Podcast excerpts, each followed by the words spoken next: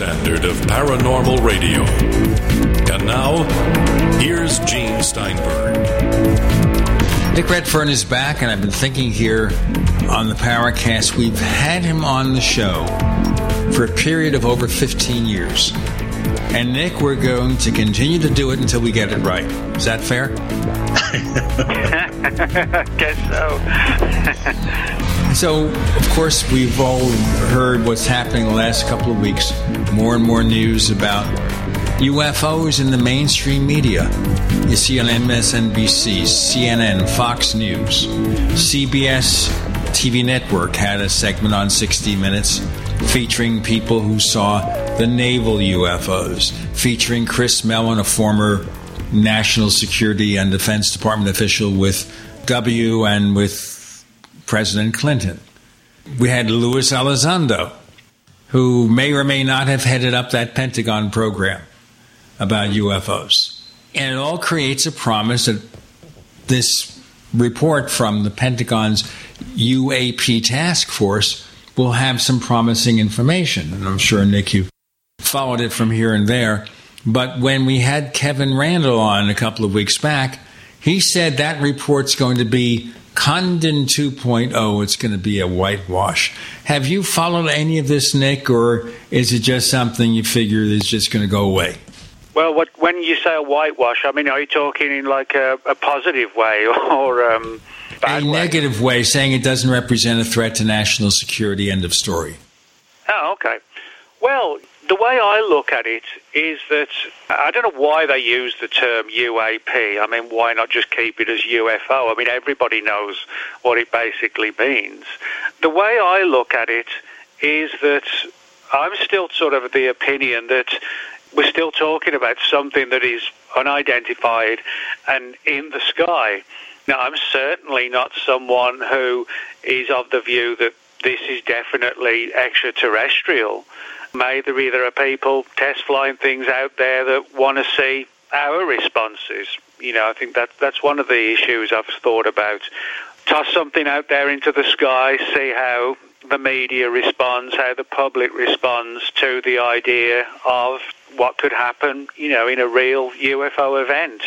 I mean, I would say, though, you know, times have sort of changed a lot in the sense that, um, you know, we do have these revelations going back to like 2017 with the New York Times uh, revelations and AATIP and all that, and Harry Reid, and then now on to where we are, you know, DeLonge and all this situation. And you add that to mainstream media, we are in that sense sort of seeing something that we haven't really seen in a very long time, if at all. And also with the mainstream media taking it very seriously. From that perspective, I think we are in sort of new territory. But the big question is, uh, whatever these, you know, the images, photographs, footage, are we talking about classified US or another nation uh, technology being tested out. And again, like I said, you know, seeing how the public responds to a potential UFO event, but actually, you know, using a bogus one. Or maybe it's the real deal. And if it is, well, things are just going to amp up higher and higher, and the media is going to take more and more interest and all of that is a very positive situation. I'm just not sure what we're seeing. I'm not convinced we're seeing extraterrestrial spacecraft, put it that way. Well, the thing that concerns me about it is who is reporting this. Of course, we have Christopher Mellon, who currently is not actively in the government that we know about, but he is a former Defense Department official. People like that. Two former heads of the CIA, Brennan and Woolsey saying the same thing. Senator Marco Rubio, I don't know. I don't see a political constituency for UFOs or UAPs or why a Republican conservative senator would want a serious investigation. Even Barack Obama was interviewed the other night on one of those late night TV shows, and you know he joked about ET and everything, but said this is something that needs to be investigated. Why would he say that? He's no longer president. He's not going to be involved in politics that much anymore. Why would these people say that? unless there's some collusion among all these people. We have a Republican DNI, former Republican DNI, John Ratcliffe, who said it should be investigated. And then we look at the journalists who were involved in writing the stories. One of those, Helene Cooper, who is the Pentagon correspondent for the New York Times. You hear her interviewed on radio talking about serious issues related to national defense, but she was one of the co authors of that UFO piece beginning in 2017.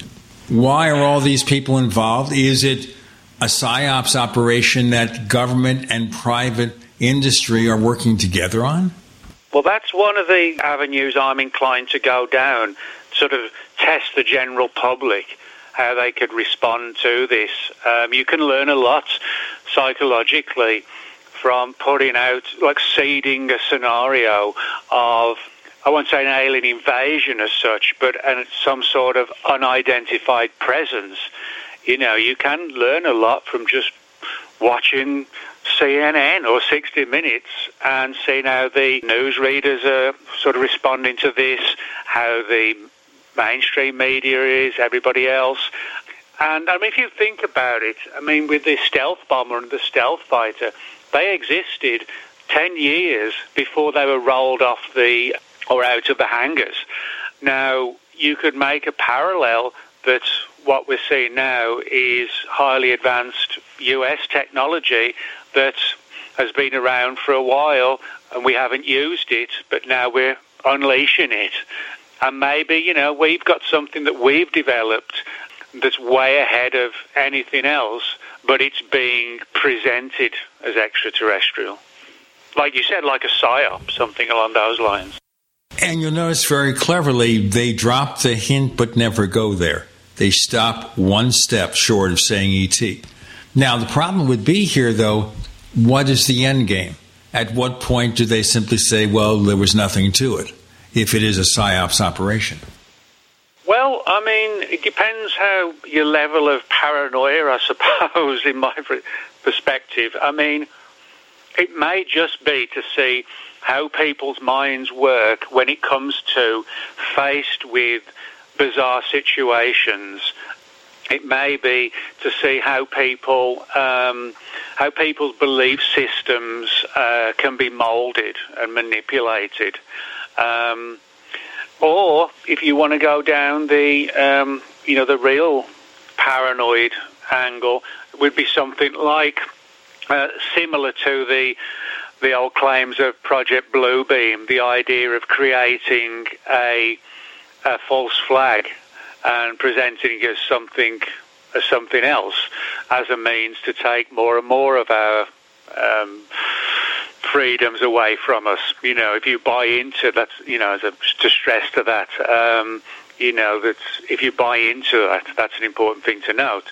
But, um, you know, in today's world, anything is kind of like um, not that bizarre. You know, people are just accepting all the weirdness and things that's going on in the world, you know. Um, so the idea of a false flag and putting us ready for a false flag. And what happens then? Well, national security comes in. We've all got to go back in our homes again, just in case, you know, all that crap. Well, you have to look at the impact of false flags or false claims. Gulf of Tonkin. That incident triggered the roll up to the Vietnam War. We learn now it was nowhere near what it was presented to be obviously weapons of mass destruction during the Iraqi war. That was totally false. There was none of that, and therefore we had unnecessary wars in Afghanistan and Iraq. So uh-huh. we look at pretty serious consequences of something like that. We have some other consequences to present with Nick, Gene, and Randall. You're in the Paracast.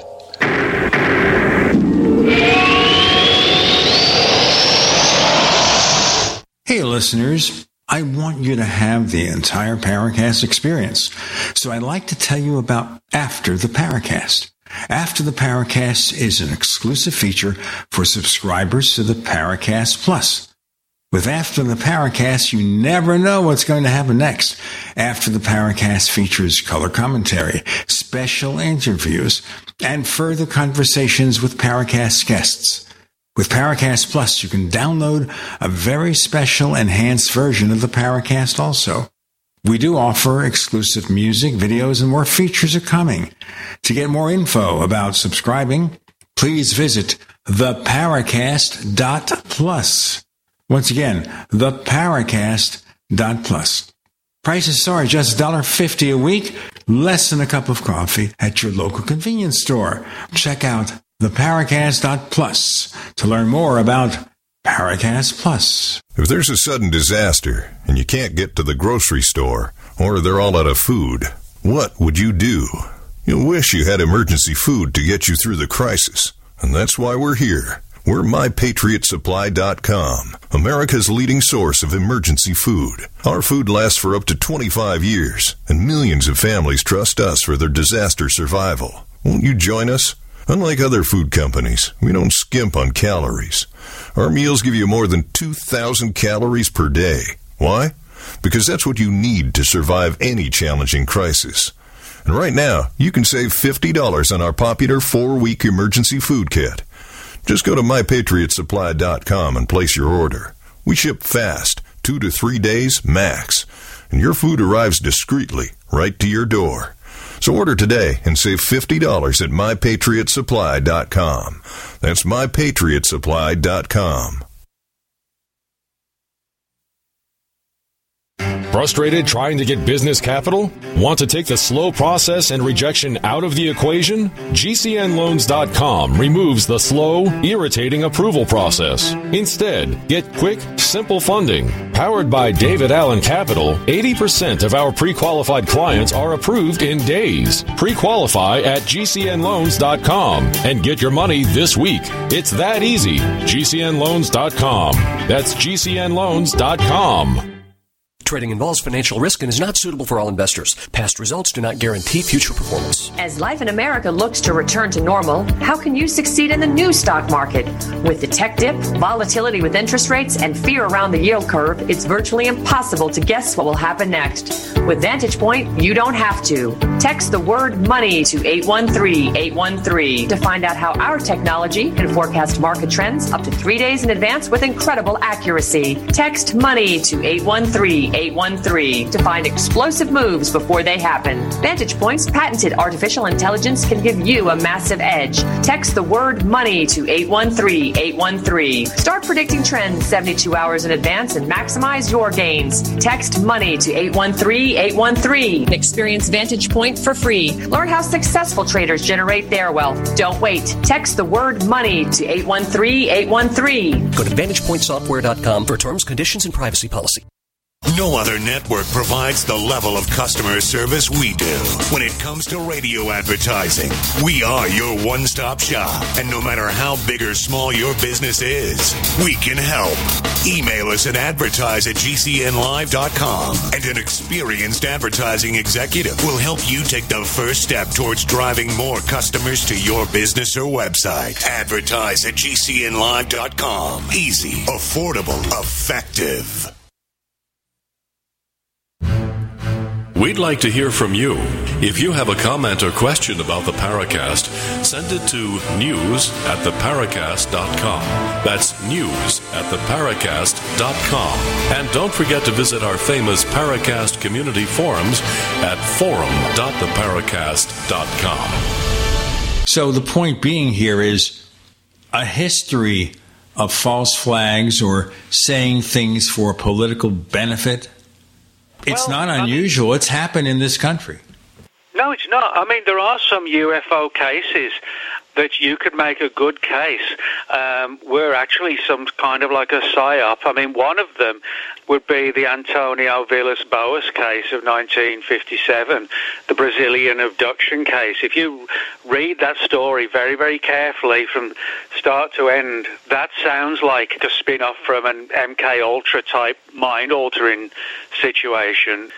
You know, and if people were doing that back in the 50s to try and determine how the human mind could be affected, people, you know, what's their sort of level of belief or lack of belief, depending on which way you look at it. And maybe that's what's been going on for the last however many decades, and now we're at that point where they're going to roll it out uh, for everyone to see. Now, I have to admit that, like Project Bluebeam, really is at the absolute apex of paranoia, but it wouldn't take much. You know, a few carefully positioned craft in the skies built out of Area 51 with some crack pilots and maybe they roll out six. Let's say they roll out ten. Each of those ten, one of them goes over one city, another one goes over another city, and they just hover there for five days. That would actually probably work, and people would really think it was something like an Independence Day kind of situation. If we if it happens and we all wake up in the morning tomorrow and there's a city over every city, I will be very um, suspicious of the idea that it's extraterrestrials. I think it's probably six foot tall guys in uh, pilot suits. I oh, love how you put these layers into things, Nick. You're just like you're the master of doing that because it it can be done. There's no question about it. That, that even if they're real, they can use it in exactly the kind of ways that you're describing. The, the thing is, is when we go back to the golden age of ufology, they just did not have the technology to build the kind of things that they were describing that they were seeing. That's why I love going back there because then we're dealing with well, okay, maybe they're they're not extraterrestrial. Maybe they come from under the ocean or some undisclosed place that we don't know. It's doubtful, but that was well, a real mystery. Now we don't know what the case is anymore. Well, no, no, I agree with you on that. I mean, I wouldn't want people to think I don't believe in the a real UFO phenomenon. I do. I 100% do believe there is a real UFO phenomenon. And if you look at particularly, you know, the 40s and 50s and into the early 60s, I would say, I do believe, you know, that there was um, a genuine presence here from somewhere else. Now, whether it was extraterrestrial, multidimensional, time travelers, I have no idea. But something was interacting with us for decades. However, I think at some point this phenomenon, the real phenomenon, which is still in existence, I think it's been sort of hijacked by intelligence agencies who basically they might sit around the Pentagon saying, well, we don't really know what these things are, and we don't really know what they want or what their agenda is. However, we can actually use the legend and the law and everything else and create a fabricated version of the the reality and, and we could use the real phenomenon as a means to um, demonstrate how we, we could um, sort of confuse the public and the media. Um, so, and as I said, I honestly don't think it would take long. It wouldn't, you know, there's no need to have somebody at Area 51 building three or four hundred craft, you know, and um, over every every country or whatever you would just need a few. I mean, it's kind of like when um, the whole COVID, when that broke out, how many people had to be told to put a mask on? Not many. Uh, a lot of people were complaining and bitching about it. But the fact is, most people did go uh, along with it straight away. And I kind of draw that sort of parallel that it didn't that didn't take uh, much for people to just put your masks on. And I don't think it would take much if the government said, well, those things in the sky aren't ours, and for national security reasons, let's uh, you know, let's just have a lockdown for the next six months and hope they go away. yeah. Interesting you say that, Nick, because one of the comments, one of the witnesses to the naval sightings uh-huh. on the 60 Minutes show and you can get this, by the way, if you go on YouTube, you'll see a lot of the content is there. He was saying basically he thought it was some conventional aircraft, but from another country. Therefore, threat to national security. Therefore, if there are threats to national security, we have to take measures to protect us. It's just like, hey, we've got to attack Iraq because they have weapons of mass destruction. Or Al Qaeda is still sitting there in Afghanistan and they're going to, going to attack us Thursday. So it's still possible to stage that thing and get people to act. Okay, Oh, yeah. but uh, you guys, who are they going to fight against? Like it was one thing when we knew that there was a Vietnam or an Iraq, but this is like, who who do we go up against then? China, Who's Russia, the, who's who's Iraq, the en- enemy? Iran, right? You name the country, it's Saudi aliens- Arabia. Yeah, but that doesn't make any sense. It's aliens, so let's attack China. Like you know, Well, then you don't say it's aliens. You say another country is sending these things, and we have to respond to it. So we can engage in more military incursions. I'm being super paranoid here. I have no idea what's going on. The point is here, when you hear the pilots describe the maneuverability, they're talking about things that are far more advanced than any aircraft we have. If we have something like that, imagine what our military would be like to put those particular types of aircraft into active duty. Exactly. Maybe that's what they're really doing. Like Nick, maybe yeah, this is like, uh, this is our way of just showing you guys what we really do have. We're calling it UFOs, but you don't want to mess with us because really they're ours. You know? Well, then, therefore, this would be psyops for the benefit of certain other countries. It's kind of like what James Carrion was saying about World War II and the ghost rockets, that we put that up to spook the Russians in the early days of the fledgling Cold War. So we're doing the same thing right now. We're, we're saying, look at what's going on here. And we don't know what it is, but the other countries who may be guilty know it's not theirs. So they can say, hey, maybe this is stuff they're experimenting with and we got to watch out. Maybe that's the purpose of it all. Hey, we're going to move on from this conspiracy to others because Nick Redfern has a new book out called Diary of Secrets. UFO conspiracies, not UAP conspiracies. UFO conspiracies and the mysterious death of Marilyn Monroe. So with Gene and Randall and Nick, you're in. The Paracast.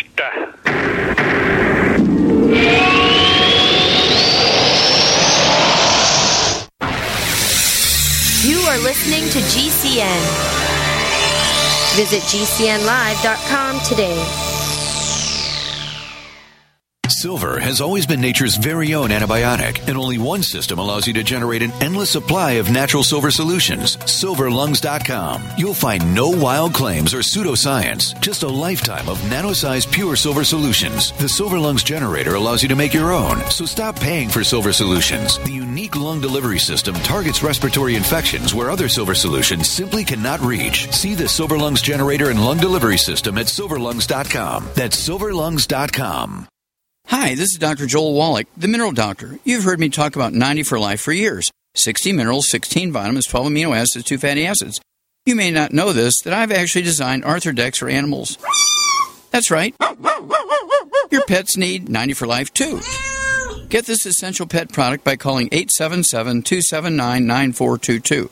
That's 877 279 9422. Again, 877 279 9422.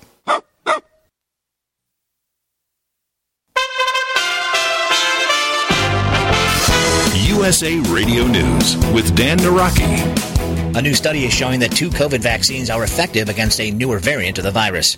The study from Public Health England showed that the Pfizer and AstraZeneca shots are highly effective against the Indian variant of the virus after two doses. The news coming as new cases in the U.S. have fallen to their lowest levels since last June. Dr. William Schaffner is a professor of infectious diseases at the Vanderbilt University Medical Center and tells CNN that the results are good news since it's possible for variants to spread quickly. I think it's wonderful news that the vaccine actually is providing protection that is documented against this variant in India because variants can be imported into the United States and they might spread here. So, so far, our vaccines are doing a good job in protecting against almost all of the variants, even partial protection against that South African variant, but there's not much of that in this country. You're listening to USA Radio News. New data from the Border Patrol shows that more than 60,000 migrants have been released into the United States since February as the administration works to deal with the humanitarian crisis on the southern border. Just over 61,000 illegal immigrants have been released, with many being given a notice to report to an Immigration and Customs Enforcement office. Former acting Secretary of Homeland Security Chad Wolf tells Fox News that's a draw for more migrants to try to cross into the U.S. If you're a family unit, you are likely going to be released into the United States. So, what does that do? That incentivizes you to grab a child and try to come across that border and claim that you're a family unit because you know that you, you will be released into the interior of the United States. And that's your goal at the end of the day. That's your goal, and that's what this administration is facilitating. And then once you do get here, you know that you will not be removed because, again, this administration has put the handcuffs right. on ICE law enforcement agents, they can now not remove individuals that, again, have no legal right to be here unless you're a serious aggravated felon or you're a terrorist. You're listening to USA Radio News. Get healthy, not high, with 100% pure CBD powerful natural pain relief from Veterans Vitality. GCN listeners, have you ever thought about how CBD may help you? I'm sure you have heard about the many benefits of CBD. Well, here's your opportunity to try before you buy. Created by veterans and for everyone who deserves better choices, our CBD is derived from organic hemp, grown in the USA and third party tested. Veterans Vitality CBD saves you as much as 25 to 50% over our competition, and a portion of all sales is contributed to veteran nonprofits and events. Many of our customers have experienced improved quality of life, help with anxiety, PTSD, and overall well being. Our products do not contain THC. They are safe, non addictive, effective, and 100% legal. GCN listeners, get your free trial bottle of premium CBD by simply paying shipping and handling at GCNFreeCBD.com. That's GCNFreeCBD.com. Again, GCNFreeCBD.com. Offered by Veterans Vitality Premium CBD.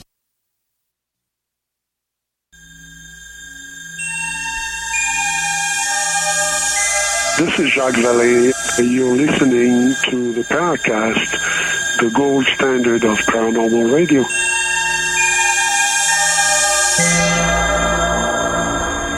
This is the Paracast. Uh, you know, just you have to keep your breath going. Go. Oh, I'm breathing. We all talk about all these elaborate conspiracies over the years, and we get into events that may or may not have conventional causes. So let me ask you about this book, Diary of Secrets.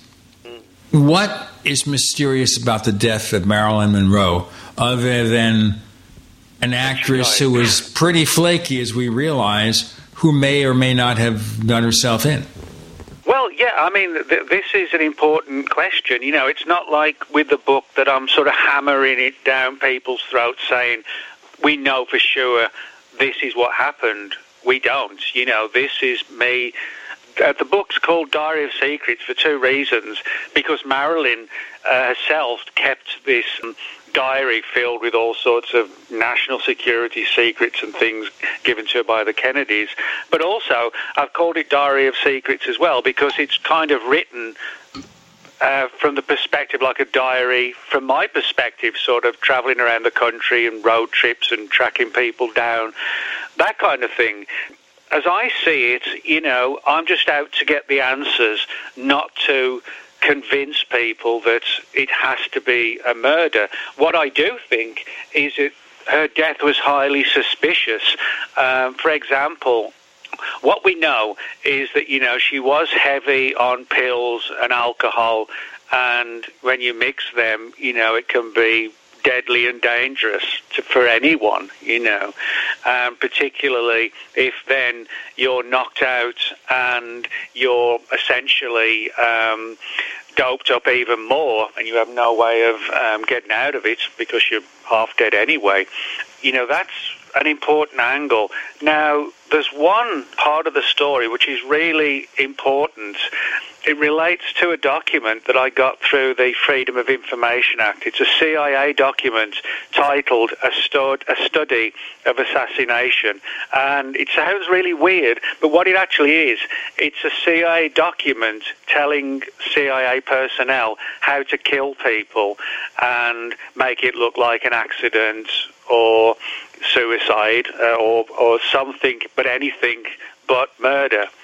Now, what's intriguing is that if you look at Marilyn's history, she had a lot of people working for it, like doctors, nurses, things like that. And she, as I said, she was heavy on booze and and um, uh, drugs. Now, let me just um, read one extract from the document itself about one particular way of killing people, and it says. In all types of assassination except terroristic, drugs can be very effective. If the assassin is trained as a doctor, and Marilyn had a doctor on site, or nurse, and she had a nurse, and the subject is under medical care, which she was, this is an easy and rare method. An overdose of morphine administered as a sedative will cause death without disturbance and is difficult to detect.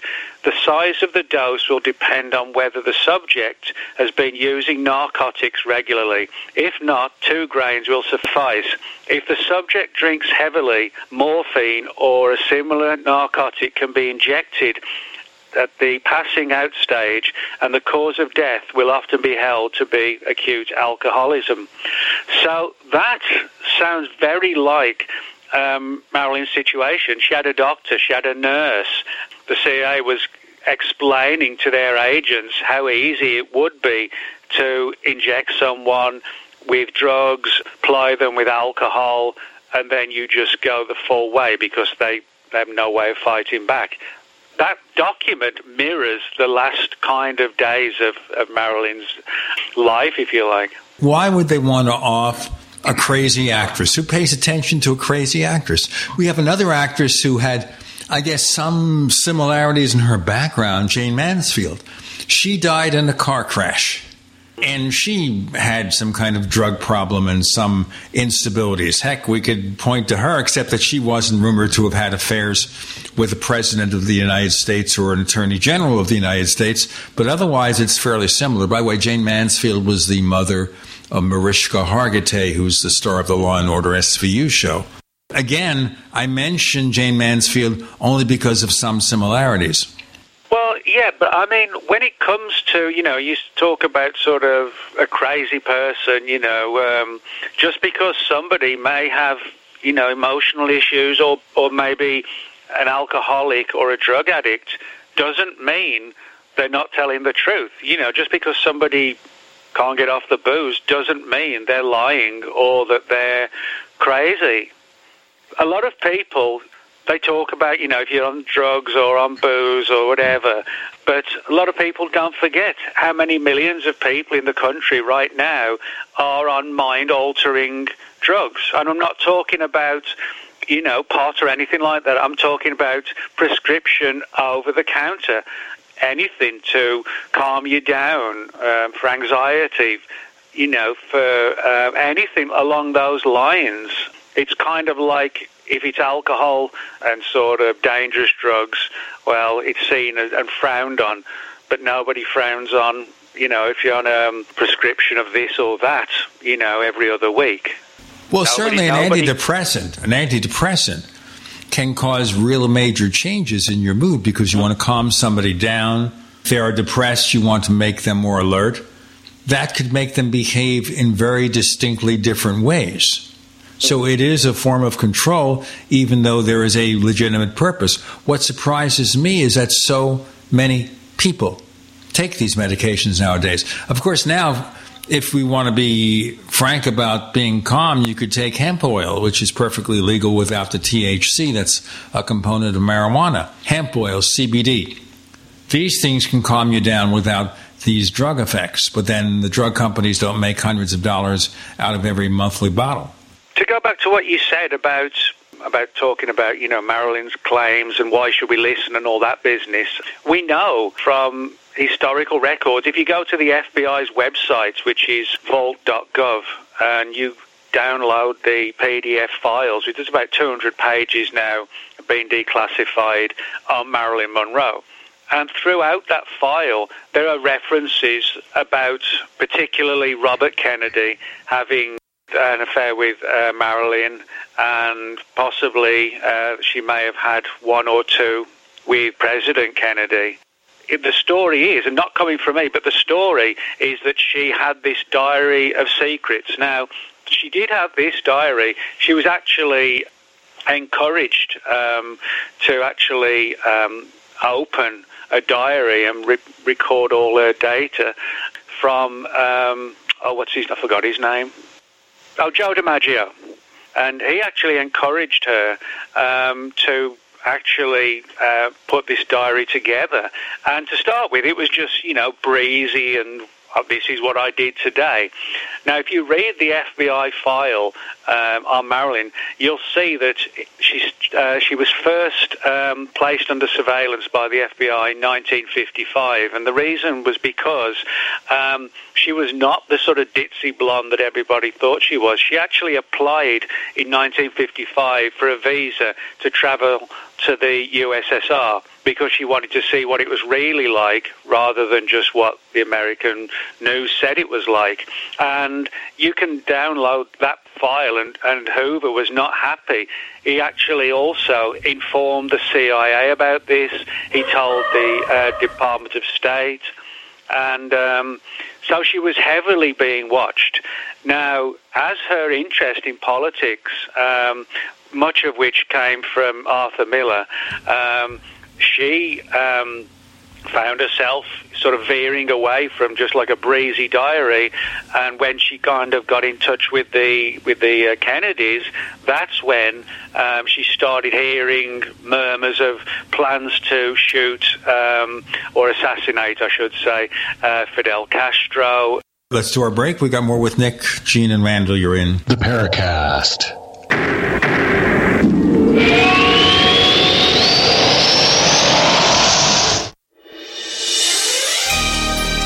You for listening to GCN. Be sure to visit GCNlive.com today. Do you need a website? Well, you can get a great deal on hosting services with Namecheap's legendary coupon code. They're offering substantial hosting discounts on shared hosting, business hosting, VPS hosting, reseller hosting, and even dedicated servers. Namecheap is preferred by millions. It's backed by a money back guarantee. Use the coupon code LEGENDARY to cash in on the special deal at namecheap.com, namecheap.com. First came Attack of the Rockoids, and it was a critically acclaimed success. And now there is The Coming of the Protectors. A former military intelligence man is contacted by a space woman in a dream, a dream that turns out to be a nightmare because evil forces on our distant planet are planning to conquer the Earth. This is gripping science fiction of the classic kind.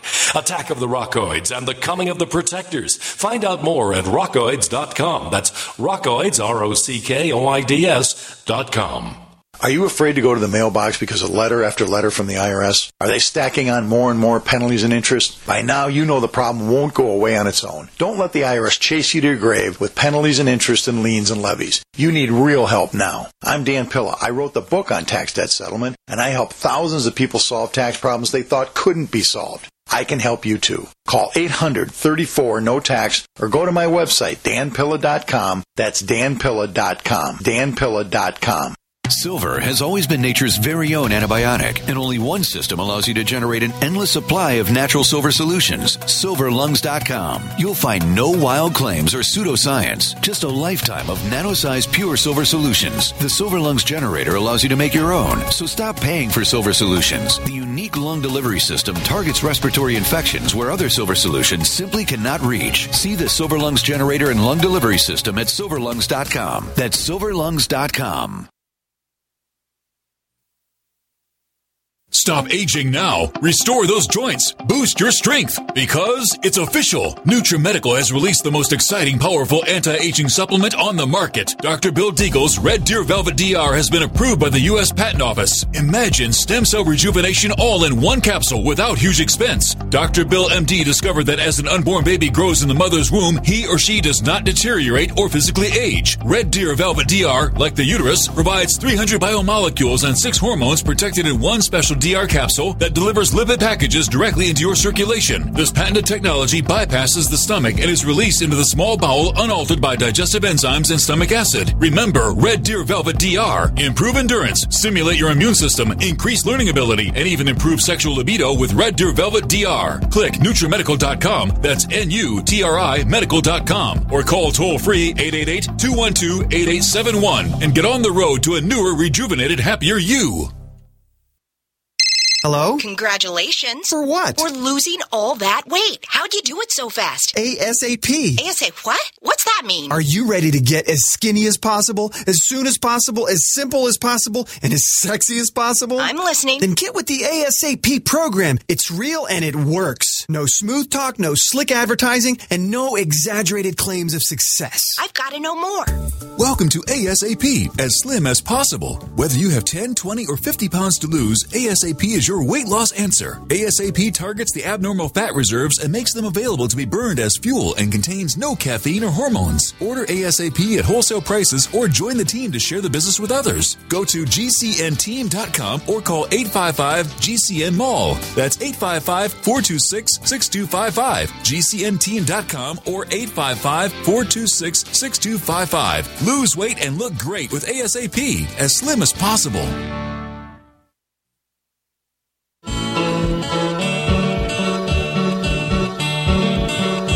This is Micah Hanks of the Gralien Report, and you're listening to the Paracast, the gold standard of paranormal radio.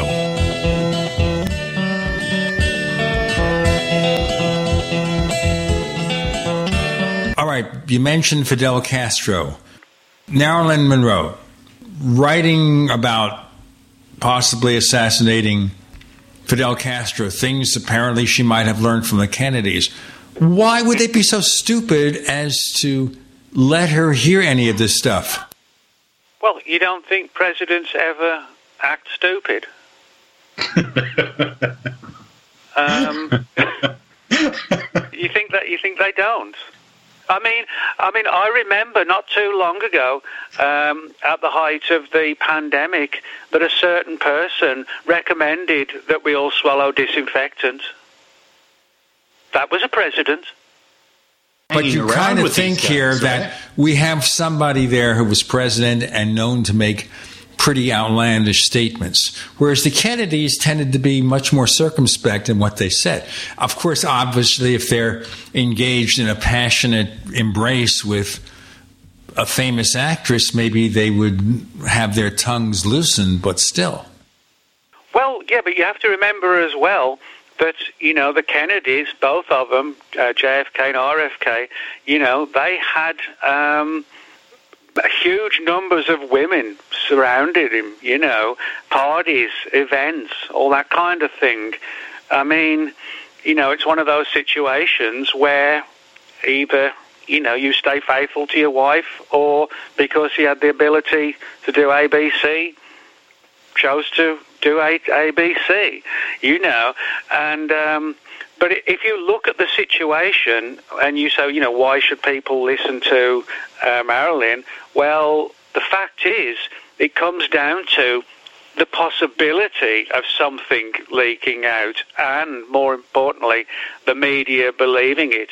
You know, would some people may say, well, we can we can forget about it because the media won't care because Marilyn is just this drunken pill popper, um, and everybody will just ignore it or laugh at it if she starts talking about how the Kennedys told her about crashed UFOs and dead aliens. But on the other hand, it might come down to something along the lines of, well, maybe we really should not take the chance. And somebody else says, well, we need to, if only we could get a you know, gone. And word gets around. And then before you know it, you've got like some sort of sinister fixer type character. You know, somebody for, for whatever fee, whatever, you know, hired assassin. We don't really know, but we do know, you know, there's a lot of weird stuff surrounding her uh, life and death on that night that she died. Um, rumors of um, one of the doors being um, opened for no particular reason that would allow her somebody into the house. Um, we also know um, that some of the uh, clothing and the bedding in the rooms had been specifically moved to different parts of the of the rooms. Uh, and again, nobody knows why that happened. Now that doesn't prove anything. But you put things like this together, and you're a famous actress who's being watched um, by the FBI for national security reasons, and you are rumors are flying around that you're having sex with the president and his brother. You put all that together, you can easily see how Marilyn would be very, very quickly be perceived as a, na- a national way. security threat. Absolutely. I, I think this is absolutely fascinating, Nick. And this is this could very well be like one of your most important books ever. I've always thought that there's something shady that's gone on with, with Marilyn, and there are a lot of connections. And I'm really glad that you've put this all together. I'm, uh, you know, we've got a an advanced copy in PDF here, and I'm just loving it. I mean, people who are into Marilyn, man, you, they got to get this. This this is really really good stuff. Well, it's one of these where you know I think. Um, no disrespect, but I think, Gene, you're a little bit, um, you know, you're taking the view that, well, this couldn't happen, you know, um, that people wouldn't be killed for knowing things like that. Well, the way I look at it, the world, you know, the world's a dirty place, and sometimes things happen for whatever reason, and people may not like it, people may not believe it, but sometimes it happens, you know. I understand, but Nick, I'm not taking a point of view. I'm simply asking questions and pointing out to the counterpoints here because we want to understand what happened. But now I'm going to ask you a big question here because it dovetails into another member of your cast of characters, Dorothy Kilgallen, the gossip columnist, which is did Marilyn Monroe have any say in talking about UFOs? Well, yeah, I mean, that's another intriguing angle. I mean, Dorothy Kilgallen was a well respected uh, journalist in the 50s and the 60s. She's someone who, um, you know, she she was kind of like um, someone who crossed paths between regular um, media coverage and also, you know, she did like TV shows and things like this. So she was kind of like a celebrity journalist as well. Now, in the 1950s, specifically May 1955, she went on a vacation um, to the UK with her husband at the time. And when she was there, she was told a story by um, a government official who was believed to have been Lord Mountbatten and that he told her because he, he knew she had an interest in UFOs. He broke the news to her secretly um, that the UK and the US had set together this top secret program to deal with the fact that they'd recovered uh, several crashed UFOs and dead aliens, and both um, both governments uh, were very deeply concerned and worried even as to what had quite literally landed in their lap. And um, if you read the story that um, Kilgallen actually released into the into the media in 1955, it talks about these small bodies and this crashed flying saucer, and that there was going to be um, a revelation about it all, which obviously didn't happen. Um, and she continued to have that interest in UFOs. Now, in the early 60s, she was still involved in sort of regular um, journalistic approaches. Um, after the assassination of JFK in November 1963, Kilgallen then focused more on the issue of who it was that killed and JFK and who was it and why. And um, she died at the height of her research into the JFK assassination, and she was found dead in her home. Now, again, you know, there's the question about alcohol and drugs, but on the other hand, there's also the fact that she was found in her house in a bedroom, and I say I say a bedroom because that was the only night in the one time that she lived in that house where she lived in one particular room.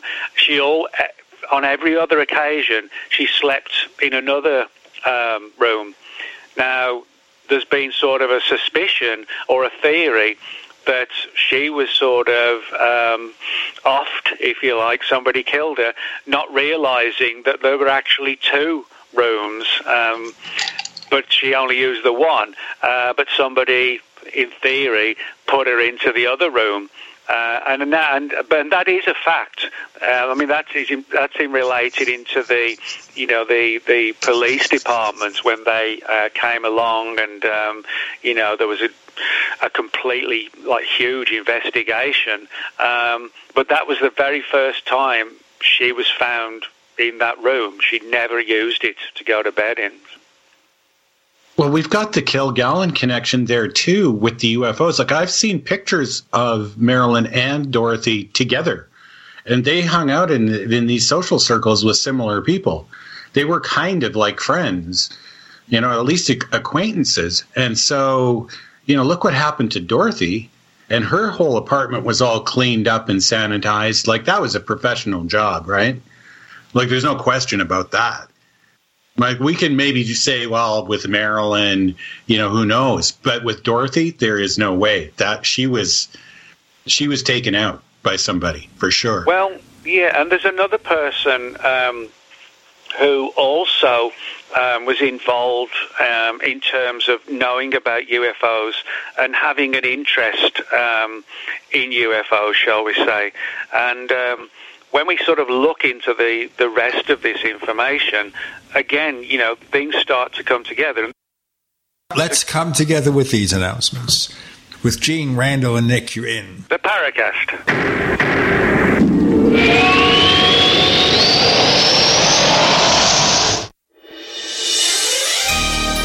Thank you for listening to GCN.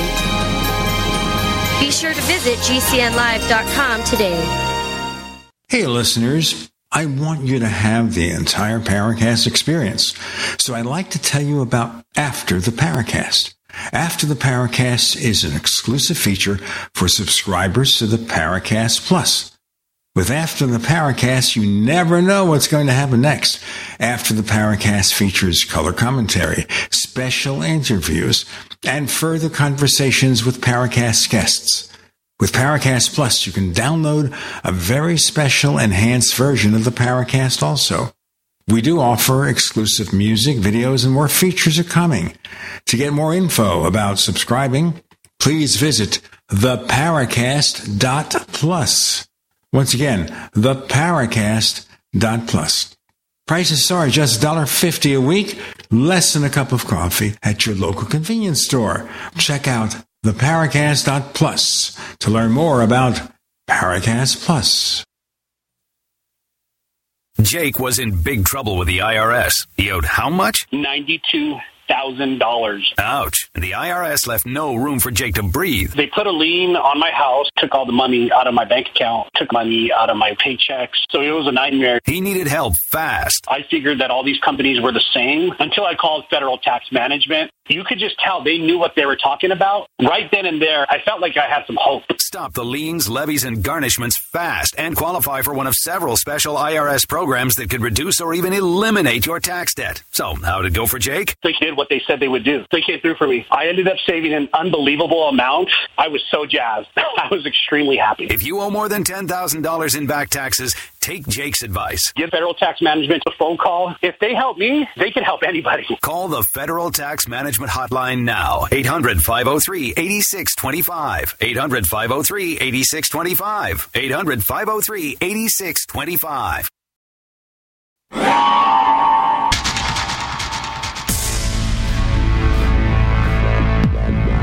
Welcome back to the Paracast, the gold standard of paranormal radio. And now, here's Gene Steinberg. We were talking so far about Marilyn Monroe and Yeah. her death, Dorothy Kilgallen, where you point out it may have involved a professional fix, but of course the question would be, what did she do to upset somebody to get that distinction a woman who was in her 50s at the time this happened, a husband, three children. Who else? Another member of this cast of characters. Who would that be, Nick Redfern? Yeah, well, the other guy um, was Howard Rothberg. Now, Howard Rothberg was a very good friend of Dorothy Kilgallen. He was an interior designer. He lived in New York and he was uh, plugged in with all the New York celebrities. We you got this situation where Rothberg and Kilgallen were good friends, and Kilgallen knew Marilyn, so they were all kind of interlinked with each other. We know that Rothberg had an interest in UFOs, which probably originated from the fact that Kilgallen had told him what she knew.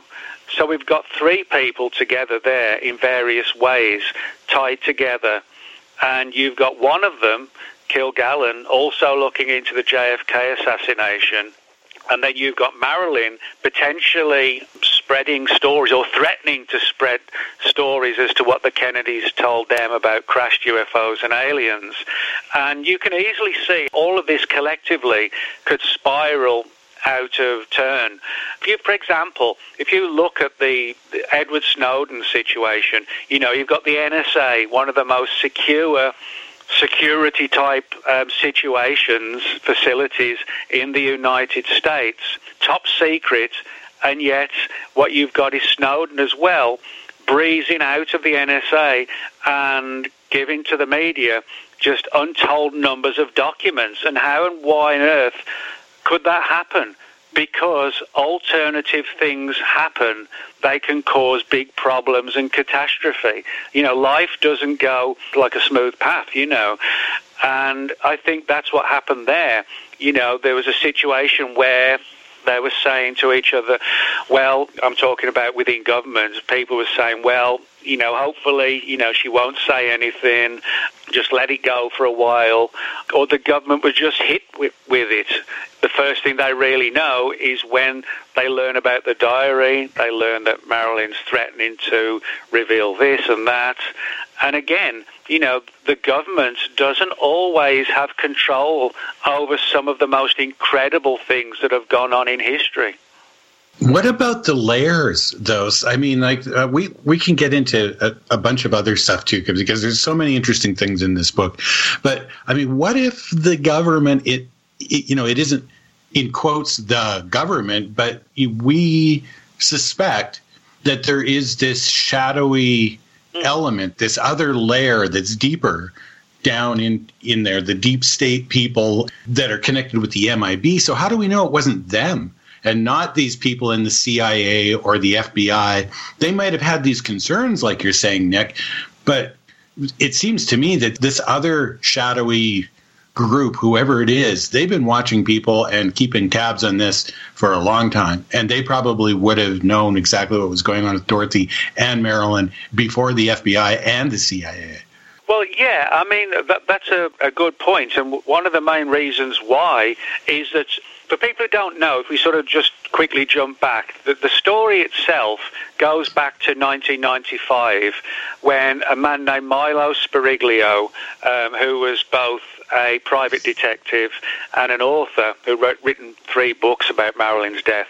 Speriglio in 1995 was given this one page document that looks just like a CIA document talking about wiretaps and Dorothy Kilgallen and Howard Rothberg, the document says basically that the CIA was wiretapping Kilgallen and Rothberg, and that's how they got the information as to what Marilyn was telling them. Now, that document, and there's a reason why I'm saying this, uh, like as a bring it to bring it to the fore, so to speak.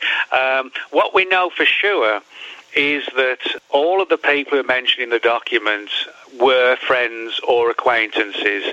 Um, the document itself, we do know that it was typed on a 1950s era typewriter. The original of the document was like a 50, 60 year old piece of sheet of paper. That's a fact. Now, when you read the documents, it's not the CIA talking about killing Marilyn, what it is, it's the CIA listening in on conversations that they want to know what the hell's going on with Marilyn Monroe. So to get back to your point, there's several agencies and different departments that could have been involved in the death of Marilyn because there were certain people who knew, there were certain people who didn't know, and there were certain people who knew everything and wanted her gone. Yes, it doesn't have to have been the CIA just because it was a CIA document, because the document does look like the CIA was quite puzzled and trying to um, get the information um, from alternative ways, so to speak. Exactly. Like, what if it was the case where whoever, whatever this other shadowy layer beneath those people were going, hey, the CIA's onto her now, and so is the FBI. They're going to hear something. It's going to get out, right? Because, so maybe yeah, they, these shadowy MIB types that who knows where they come from, decided to get into the picture. Like, did you run across any stuff where there's a suggestion of MIBs or kind of strange activity going on around like that, surveillance and stuff that doesn't really fit the picture of the CIA or the FBI? What you mean in general? Well, just like you know, odd stuff that doesn't quite fit the profile of either either one of the sort of official agencies, but you know, just it's just kind of weird. You know how you hear the stories. You've written the books on the MIB, right? They they don't necessarily just fit those profiles. There's some pretty strange stuff about them that we're not really sure where they come from. And I'm wondering if that element was well, yeah. in on it as well. Yeah, I mean that kind of ties in, you know, with the sort of shadow government angle, you know, where the people you expect within government to know what's going on may actually not really know what's going on at all. Um, and that kind of thing, I think, happens a lot. Um, with the document, you know, if this was um, a hoax document, which, and it could be a hoax document uh, that was given to Speriglio, it could have been a sophisticated hoax. I don't think it was, but if you read that document, it actually plays things down quite a lot. Um, and it doesn't come across like a hoax. For example, you know, a lot of people have said it talks about flying saucers and dead aliens. Nowhere in that document does it mention UFOs, flying saucers, aliens, or extraterrestrials. None of those words appear in the document. But there's this legend that has developed that that's what everybody thinks the document says. What the document actually says is that Marilyn had heard rumors of dead bodies and a crashed spacecraft. Now, one of the things I talk about in the book is the idea this could actually have been not like the Roswell event or a crashed UFO. It could have been a pre-Gagarin secret Russian flight, and what we captured was not a crashed UFO and dead aliens, but two or three mangled cosmonauts and the rest of the craft. So you've got these different angles where different agencies could come into it and take over because of certain circumstances. The Air Force might have um, come in because they want to collect the, the Russian technology and um, you know see how their their technology works. Is it better than ours? So there's a lot of reasons why there are different people who could be involved in terms of wanting a part of the pie, so to speak, but also, you know, trying to figure out who should be in control of this. And here's a special announcement. Nick Redfern will hang with us for this weekend's episode of After the Paracast, part of the Paracast Plus subscription. Check the Paracast.plus for more info. Let's do our break. We'll have more to come with Nick, Gene, and Randall. You're in the Paracast.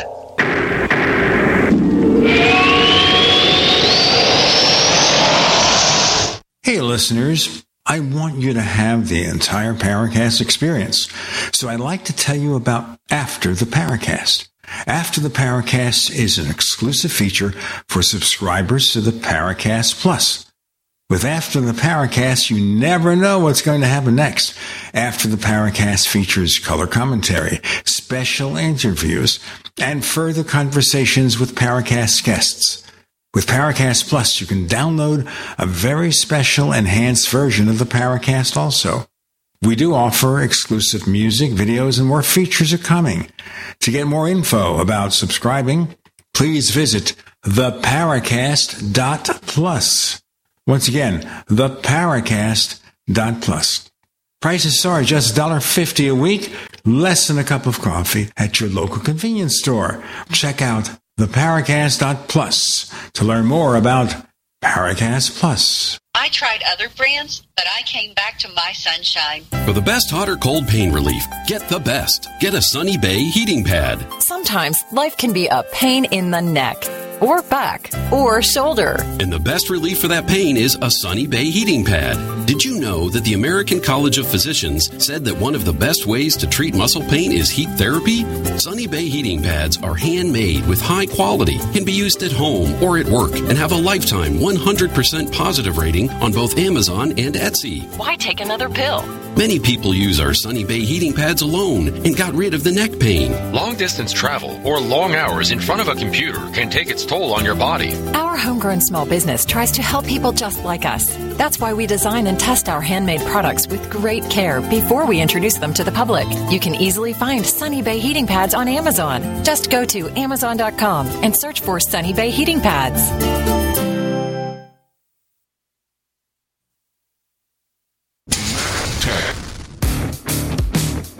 You ever thought about turning your Glock, XD family, or 1911 handgun into a semi automatic carbine? It only takes about 30 seconds. The MechTech Carbine Upper is classified as an accessory and can be delivered right to your doorstep with no FFL or background check required. It's the world's most versatile pistol accessory. Build your custom upper today. Simply go to handgunconversion.com. That's handgunconversion.com.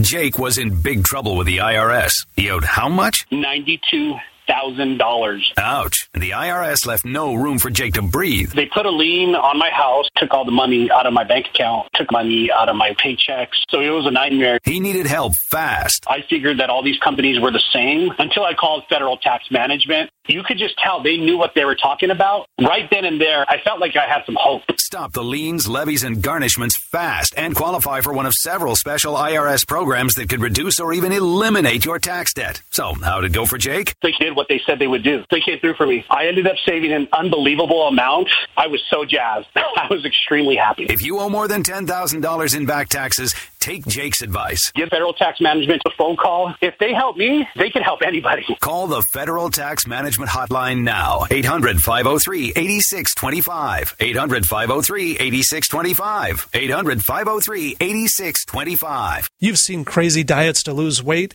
At GCN Team, our healthy body weight loss system simply neutralizes the body, bringing down cravings. It has been proven that nutritional deficiencies drive appetite for carbs, sugars, and fats. Lose weight the easy way. Find us at GCNteam.com or call 877 878 4203. Fighting cravings is a fool's game. Give the body what it needs to be satisfied. Again, 877 878 4203. That's 877 878 4203.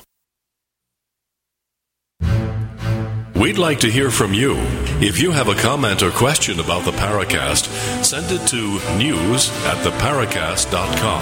That's news at theparacast.com. And don't forget to visit our famous Paracast community forums at forum.theparacast.com. Just a point of discussion, Nick. If we had recovered a crashed Soviet spacecraft and we had the bodies of dead cosmonauts, at that time we're competing with the Russians to get to the moon first. Wouldn't we want to publicize what happens to the Russians? Well, maybe not if it turned out that their technology was way ahead of ours. They probably wouldn't want to admit that or reveal it to the media, you know, to the New York Times. We found a Russian craft and it's way ahead of ours. I think they probably would keep that hidden. So the document, in many respects, is kind of a, an enigma.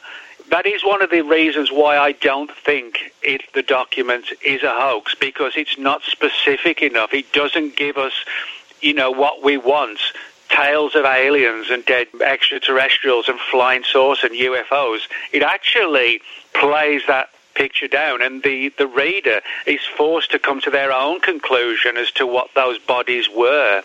Right. Of course, we do know that Kennedy was interested in UFOs. As we, someone ran across a, a document where he had requested all of the information about them from NASA. So you know, there again, we have an, that connection. And yeah, okay, so I want to see the connection. I'm looking for a connection. I'm one of those readers that's going, okay, there's a lot of issues there. There's a lot of political intrigue. But this UFO mystery seems to be at the heart and at the root of a lot of this stuff that was going on back then politically. So, you know, why couldn't it be? Why couldn't it be what? Why couldn't it be the sort of a nexus for the, a number of the things that were happening back then. I mean, kind of like a, you know, like a Bryce Zabel Dark Skies kind of thing, right? Like, why not? Yeah, I mean, the idea of sort of a hidden secret government or agency that oversees all of this, that, that's quite plausible.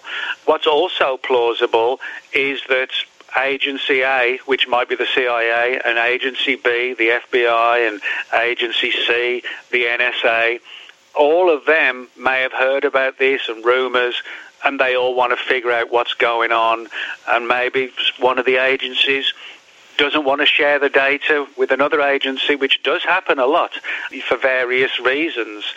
So, you know, the idea that we don't have the reasons behind all of this is possibly because none of this was overseen and orchestrated by the regular agencies. You know, it could just have been, you know, let's just get a bunch of guys in, hired assassins, this kind of thing, and hope nobody really understands the full story and let's just keep our heads down, get rid of her diary and make it look good in her bedroom on the night she dies, you know. Um, exactly. But like who are these people who are saying let's just get these people? Like I think it's way too coincidental. Okay, so Kennedy asks for the uh, the dossier on UFOs. Next thing you know, he gets shot, right? Kilgallen says she's going to break the story. All of a sudden she's she's done away with it seems like okay the next logical thing is what about the people she was close to who she was talking to and all of a sudden marilyn goes too? I mean you know nick there's something going on there for sure. Yeah there was. Something happened and there are a lot of mysterious and suspicious issues surrounding marilyn's death she was tied in with the Kennedys. There's no doubt about that. She had this diary where she was not the ditzy blonde that people said. You know, her diary was not contained with, oh, I saw a nice little blue bird fly past the window today and put that in the diary. It wasn't. Um, when she died and she was taken to the mortuary, three members of that staff said that they saw that diary brought in with her positions and uh, you know all her uh, things that she'd got, you know some of the things that needed to be taken to the morgue. And what happened is that that diary was seen within the the morgue for about three days, and then after that, a team of people came in, took her, all her possessions, and that included the diary. Several of the staff spoke on the record and said, "Yes, we saw that diary taken away. It was like a thick, bulky diary that just told everything of like the last sort of five or six years. So, so what do you mean a team of people here, though? Do you mean like a like a team of team of people in black suits and and yeah. ties, or yeah, they're part of her family or something? Okay, so officials. No, no. Okay, yeah, so like the, a bunch of uh, a bunch of suits came in, took it all away, and that was the last um, sight of the diary. Now, where that went to, we don't know. I mean, there's there's several possibilities that it was burned, that it was shredded. The one that I think is more likely that it was preserved just in case it was ever needed to go back retrospectively and see what she might have said here or there, you know, pull it out now and again to try and figure out how much she knew. I think that's more likely. I think it would be such an important uh, piece of national security that it probably wouldn't be burned or shredded. I think it would be held just in case the next president or whatever needed to be briefed on it, and so they pull out the they pull out the diary and Mr. President, here it is, and we'll put it back in the vault after. You know. You see, that raises another question, which takes us kind of to an overreaching part of it is if a president comes into office, and we have Obama, for example, mentioning that he didn't get any real interesting information, though he thinks it should be investigated. If President Obama, President Trump, President Biden, whoever, asks his people, I want to know what's going on with UFOs, do they have to tell him, or is there a way can, they could cop well, out or just hide what they don't want him to know? Because he's a temporary occupant. These people have oh. been in the military industrial complex for decades. Well, that's an important question or an important scenario because when you say, you know, would his advi- the president's advisor, you know, have to give the information or even have the information, one of the things we ought to be aware of, it's possible that the president and all presidents have been out of the loop, and that brings us back to the sort of you know the, the secret government. Um, you know, I mean, how many presidents do we know? Sort of rumours of of them being taken to Area 51. There aren't that many rumours. There's like one or two, and one of those is the Marilyn documents. So my view is that just because you know, let's say pre- President Obama, let's say one of his advisors said, Mr. President, we've gone looking and this is what we found. These are the documents. But just because that's all they found, it doesn't mean that's all there is to be found. That could quite easily mean that, you know, there could be gigantic, endless vaults under Area 51, which the key figures in the intelligence community know all about, but the guy who just is in perhaps office for just four years as the president knows nothing about it. Diary of Secrets is the book. Nick Redfern, Gene Steinberg, J. Randall Murphy.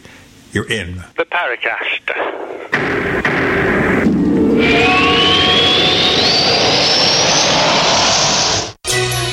Thank you for listening to GCN. Visit GCNlive.com today. Complement your health with hemp derived cannabinoid oil. We've always believed that the closer to Earth, the better it is for our bodies. Our hemp derived cannabinoid oil is phytocannabinoid rich, full spectrum, and organically grown. Finally, hemp made easy, clean, and effective. GCNhemp.com or call 877 878 4203. That's right, we cut through the red tape. It's now available at GCNhemp.com or call 877 878 4203. Do the letters IRS give you anxiety? I'm Dan Pilla. I've defended people from the IRS for more than 40 years. My book, How to Get Tax Amnesty, created the tax resolution industry and is responsible for helping hundreds of thousands of people. It can help you too. If you're a non-filer or facing IRS enforcement right now, your case is unique. You need real help, not cookie cutter advice. My clients get my personal attention. Buy my book at danpilla.com and get a free consultation directly with me. That's danpilla.com. Let's start solving your tax problem right now.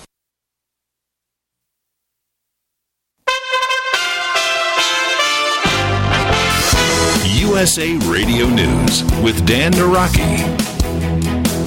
The United Nations Security Council has called on Israel and Hamas to fully adhere to a ceasefire agreed upon earlier this week. The statement from the Council, issued on Saturday, also urged humanitarian aid to be sent to the Palestinian civilian population in Gaza.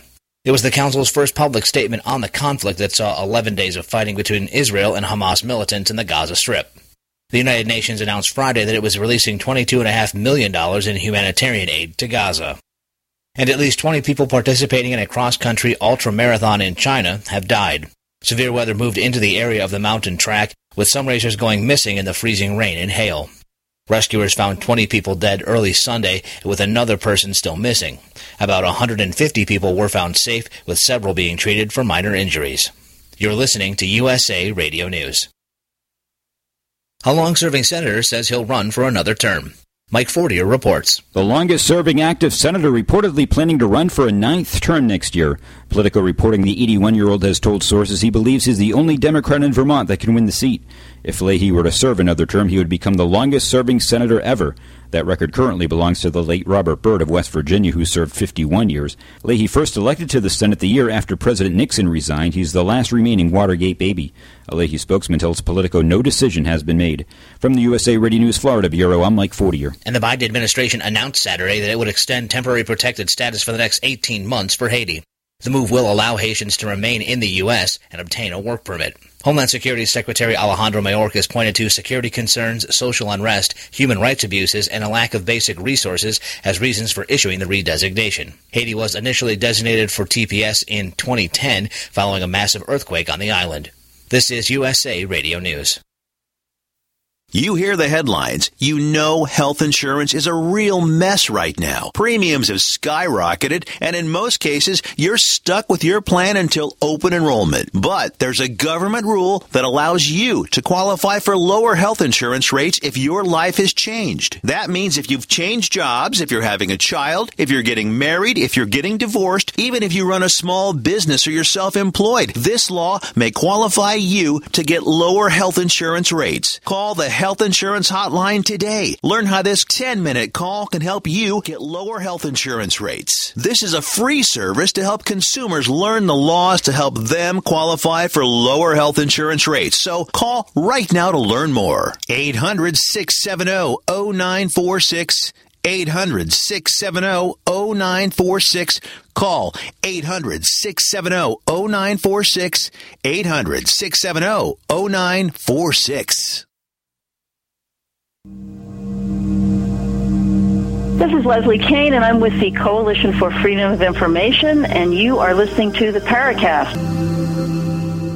Okay, Diary of Secrets. I want to ask you something here, which is following your statement that the president is just a temporary occupant, so it's easy for the levels with which he deals, also temporary occupants, not to have information.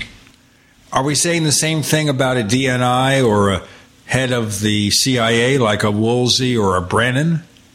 When they say, yeah, we'd like to see this investigated, the head of the CIA's got to know this, right? Or not? Well, yes, but I mean, if you look at the UFO subject, it's so unique. Then my view is that everything surrounding it could be unique. In other words, what I'm saying is that it's entirely possible that the whole UFO subject issue has been controlled in a fashion that is completely different to everything else within the you know the last 70 years or whatever.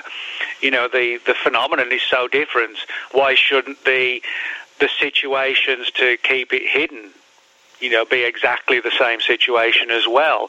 You know i think I would be very surprised if the UFO subject was sort of controlled um, just like every other national security issue. I think it really would be so different, and that could explain, you know, the the whole angle of of why we're not getting the answers because the, whoever's running the program isn't doing it like it's running. Um, you know, a war in the Middle East. It's something totally different, I think. Okay, so here's something too, which is even at lower levels in the military, staffs change, people change, new generals take over. We have the mid level bureaucrats take over. Where do you keep this a secret that doesn't leak somewhere? Well, again, I think there's a, an easy answer to that that a lot of people don't think about. I, my view is that if if there have been crashed UFOs and dead aliens, and we don't know there have, if there has or there hasn't, you know, but if there have been crashed UFOs and dead aliens, what if, to keep the secret, all that's been done with them is that they've been placed five floors under Area 51, kind of like in a in a museum. And so the best way to to hide the secret is to never let it out. And a lot of people don't think like that. They think, you know, there's all back engineering going on and we're flying them at night outside Area 51. What if that's not going on? What if, to hide the truth, the ones in the know, the ones who are really running the program, have said, well, the best way to keep this secret is to not let it out to anybody other than the ones who, you know, maybe needed to try and look at the technology. But, you know, to, for the most part, just keep everything away from everybody and maybe not even investigate it too much for fear of letting it get out. And so what do you do? You look the other way and you hide it. And again, that demonstrates sort of a very alternative situation because the whole thing is alternative. It's not like any other kind of national security that's ever been needed in the United States since the 1940s, possibly. So nobody is reverse engineering alien technology from a crashed spaceship because they don't want to draw attention to anything until they have a handle on it. It's stuck somewhere in warehouse 13 or in some dusty warehouse that we don't even know where that warehouse is. As you say, it's a deep level in Area 51. Actually, it's a what yeah. about private industry? Would private industry be dependent on to keep a secret like this, or that's just going too no. far? No way they would keep their mouths um, shut. They they want to be the guys who blow the whistle. You know, I'm the scientist who revealed to the Wall Street Journal what's going on. I don't believe I don't believe those guys would keep their mouths shut. That's what it comes down to. So therefore, it's almost like a deep state or a secret government because they don't let any, anything out, or if they do let something out, it's for psyops purposes, right? Possibly. I mean, I mean, if you, I mean, you probably remember Gene. You know, back in the late 1970s, early 80s, Leonard Stringfield was sort of like the the prime researcher of crashed UFOs. He put out all those reports and everything. You remember that? I, and, I uh, talked to him a couple of times on the phone. And we had yeah. an occasional correspondence. Yes, he seemed okay. to get all these cases that nobody else was able to get. Exactly. And I'm sure that a lot of those crashed UFO stories that he got, dozens of them, they was they were planted. And so while everybody's looking for these crashed UFOs and dead aliens, even if they exist, um, the chances that you know they really are just locked away, kind of like the end of Raiders of the Lost Ark. You know, the the idea that um, we're not sure what to do with it, we don't know where these things come from let's just put them away. You know, that's the easiest thing to do. I could see that actually happening. Um, well, that is probably again, the genesis of the Warehouse 13 TV series that was on the Sci-Fi Channel for several years. Yeah. But there, there was a team, or several teams of investigators that maintained all these crazy artifacts and each one, of course, creates some kind of fantasy situation if they're allowed to get loose. So it extended it, but I would not doubt that out of sight, out of mind is a way not to have to deal with something of this nature because they don't want to have to deal with it. As you say, the danger of it being disclosed, the danger of finding out something that they really would rather not know the way I kind of look at it, it's like, you know, uh, if you've got a young kid and you don't want to find out his mom that it, uh, you know, his mom doesn't want to find out. Well, yeah, what I was just basically saying was that, you know, if you want to hide something, you do nothing with it, basically. Because to do anything with it might just cause part of it to come tumbling out, and then that small piece becomes a large piece and a larger piece, and before you know it, it's out of control. And I kind of think that could have been the situation with Marilyn, um, was that it started off with her and the Kennedys, you know, having a bit of fun, and then she starts to put the diary together, and then she gets um, angry when they dump her, and she then decides I'm going to get you know some, something back on my side. You know, I'm going to tell the media. I'm going to have a a press conference, which is what allegedly was going to happen, and then she dies.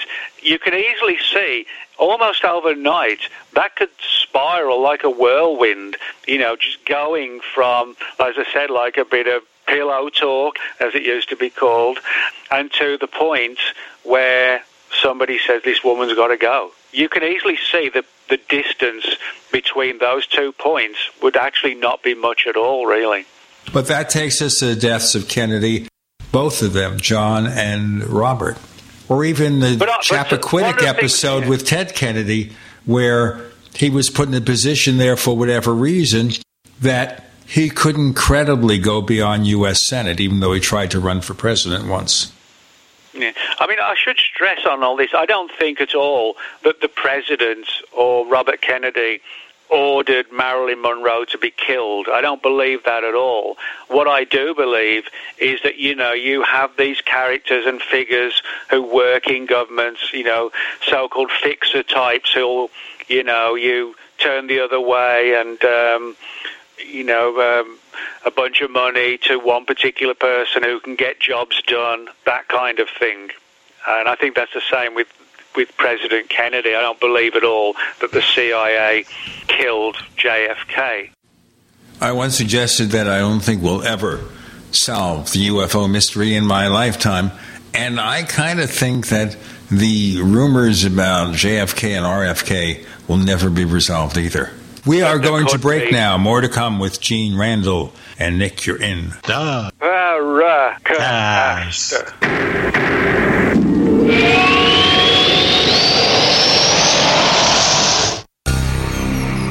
Thank you for listening to GCN. Visit GCNlive.com today.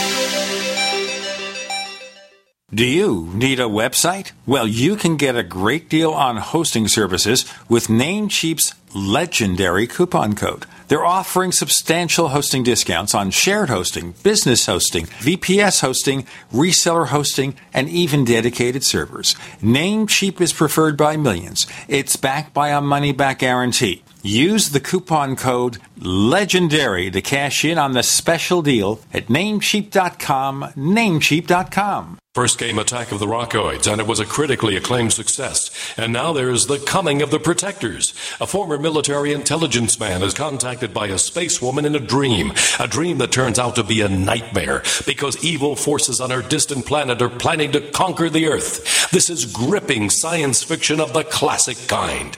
Attack of the Rockoids and The Coming of the Protectors. Find out more at rockoids.com. That's rockoids, R O C K O I D S dot com. Silver has always been nature's very own antibiotic, and only one system allows you to generate an endless supply of natural silver solutions. Silverlungs.com. You'll find no wild claims or pseudoscience, just a lifetime of nano-sized pure silver solutions. The Silver Lungs generator allows you to make your own, so stop paying for silver solutions. The unique lung delivery system targets respiratory infections where other silver solutions simply cannot reach. See the Silver Lungs generator and lung delivery system at silverlungs.com. That's silverlungs.com. Anytime, any place, anywhere. Radio remains the most intimate of all forms of media. At home, at work, in the car, on smartphones. Over 90% of consumers still listen to radio every week. That makes choosing radio as a place to advertise your business one of the best decisions you can make. Email advertise at gcnlive.com and partner up with an experienced GCN representative. Advertise at gcnlive.com. Easy, affordable, effective. Trading involves financial risk and is not suitable for all investors. Past results do not guarantee future performance. As life in America looks to return to normal, how can you succeed in the new stock market? With the tech dip, volatility with interest rates, and fear around the yield curve, it's virtually impossible to guess what will happen next. With Vantage Point, you don't have to. Text the word money to 813 813 to find out how our technology can forecast market trends up to three days in advance with incredible accuracy. Text money to 813 813 to find explosive moves before they happen. Vantage Point's patented artificial intelligence can give you a massive edge. Text the word money to 813 813. Start predicting trends 72 hours in advance and maximize your gains. Text money to 813 813. Experience Vantage Point for free. Learn how successful traders generate their wealth. Don't wait. Text the word money to 813 813. Go to VantagePointSoftware.com for terms, conditions, and privacy policy. The old way of living with diabetes is a pain. You've got to remember to do your testing, and you always need to be sticking your fingers. The new way to live your life with diabetes is with a continuous glucose monitor. You simply apply a discreet, easy to use sensor on your body, and it continuously monitors your glucose levels, helping you spend more time in range and freeing you from painful finger pricks. If you test your blood sugar at least four times per day and inject insulin at least three times per day, or use an insulin pump and have private insurance or Medicare, Medicare, you might be eligible for a CGM with little or no cost to you. Call U.S. Medical Supply today for a free benefits check. We offer free shipping, 90 day supplies, and we bill Medicare or your insurance directly. Call now and say goodbye to finger pricks. 800 880 1896. 800 880 1896. 800 880 1896. That's 800 880 1896.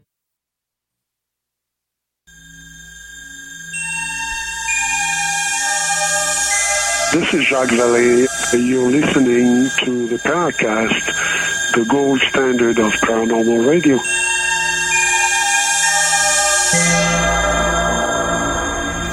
Ladies and gentlemen, they're not going to replace the Everly Brothers.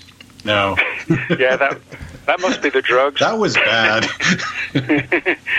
anyway, let's continue with our discussion here.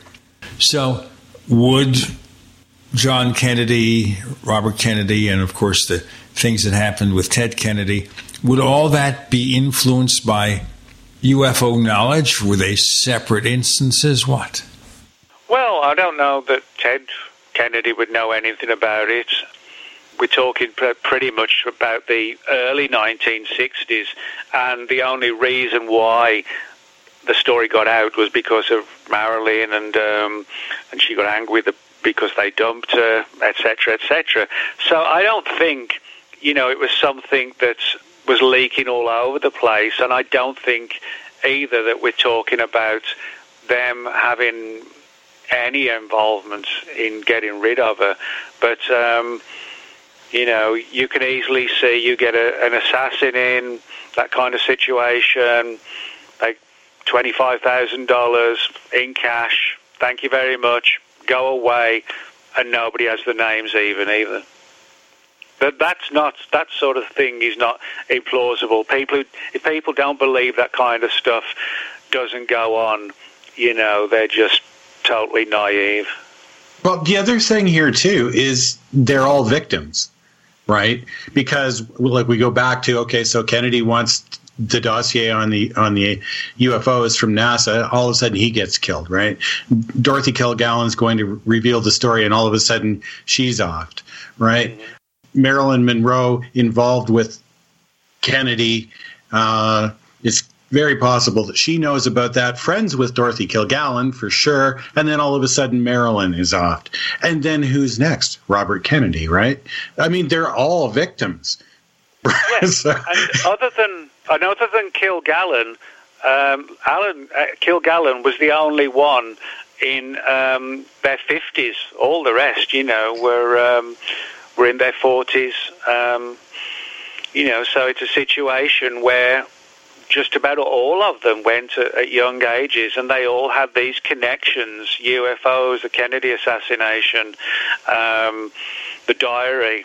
You oh, know, oh yeah, um, there's this whole web going on there, and and I mean, what I it's it's irresistible. There's there's something to it. There's this dark, sinister, underground. Who knows where it's from? Influence, and they're not the only ones. I mean, we've talked about this before, Nick. There there are dozens of people that have been connected with UFOs and UFO research that have died in really weird ways, right? You know, like the Marconi murders, right? Yeah, I mean, that's a classic example, the Marconi scientists uh, from 1982 to 1991 in the UK. Um, more than 30 scientists and um, personnel who were either directly working for Marconi or were sort of um, you know, they, they were hired persons um, to do work for them. Um, between that period, um, uh, the, more than 32 people died under really bizarre circumstances, weird um, suicides. I mean, one example, for example, a perfectly weird situation. One of these scientists, his wife came home, and there was like um, she thought it was like smoke coming out the garage. It obviously wasn't. It was, um, you know, the guy had killed himself, you know, in the car and everybody's panicking. They couldn't find the body. It was assumed he killed himself because the garage was just filled. You know, you couldn't breathe in there. It took him like 15 minutes to find his body. What he'd done, he'd actually laid down horizontal underneath the car with the tube going from the, uh, with no tube, I should say. Uh, he just sort of laid down inside the garage on his back and of course, nobody thought to look underneath the car. I mean, why would you? And um, so there's a lot of really weird, strange things like that. And scientists got up in the morning, got in the car. Uh, one of them slammed his car into a restaurant, set fire, and he was fried in his car. And as I said, we're talking about 32 people working um, for this company, Marconi, and its offshoots. Um, and you still had, you know, in the British government, oh well, he was depressed, and and this was just an accident, and etc. Um, etc. Et yeah, 32 of them, you know, and we have to listen to this nonsense of all these yeah. different excuses, you know. Yeah, you know, another death to mention very briefly is M.K. Jessup, author of the case for the UFO, which of course was part of the crazy Philadelphia experiment controversy. But he committed suicide in a park in Dade County, Florida, as I recall. This must have been in the 1950s. And the late Ivan T. Sanderson, don't know if many of you heard of him, a zoologist and UFO investigator. He said, and we don't have an interview. We do have an interview that Bob Zanotti did years ago with Ivan T. Sanderson that will let listeners to the Paracast Plus and members of Paracast Plus hear but he said he thought there was something strange there, that he didn't see why Jessup would have offed himself, especially in such a public way. Yeah. Well, again, you know, I mean, um, Jessup, prior to his death, he had reasons. We don't know what the clear reasons were, but he had reasons uh, to believe that he was being watched or followed, and um, he had a, a, weird car accident which he couldn't figure out how he did it.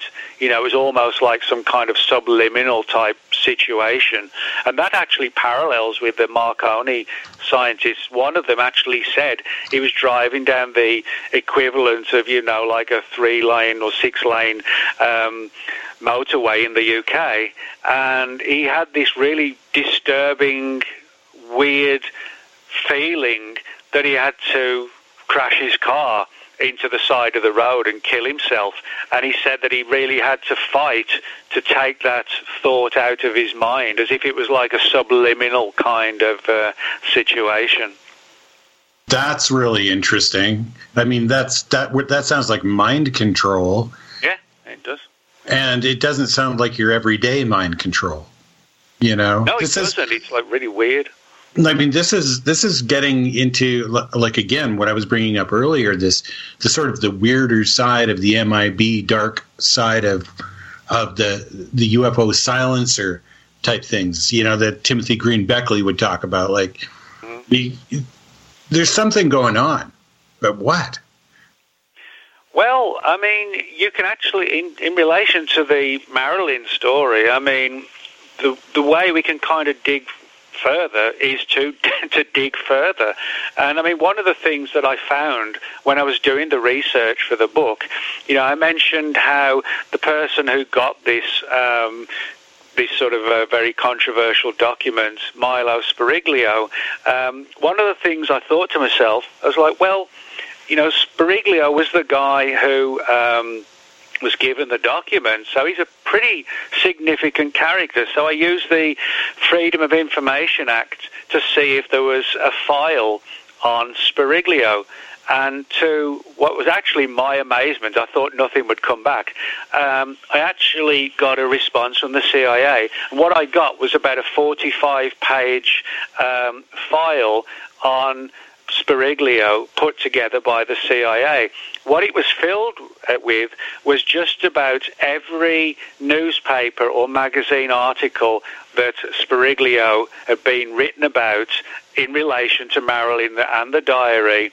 All those articles from the newspapers and the magazines had been photocopied by the CIA and placed into their Speriglio file. And what's even more intriguing is that if you look at each page where you know the, all these photocopies of like from the New York Times and the Washington Post and whatever, where it mentions Speriglio's Diary of Secrets, somebody in the CIA had got a black marker and underlined the word, excuse me, underlined with a black marker uh, directly below where it says uh, Diary of Secrets.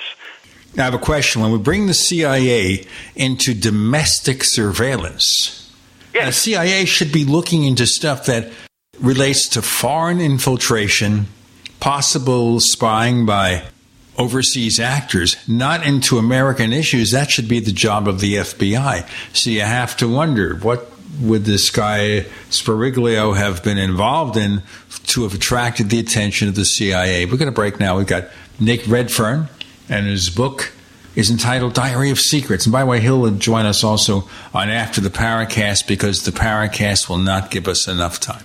With Gene and Randall and Nick, you're in the Paracast.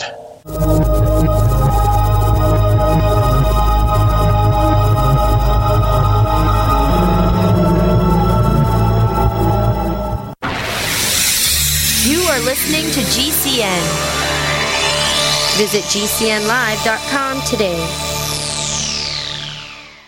Attack of the Rockoids has been well received by critics and readers alike. It's a thrill a minute story you'll never forget.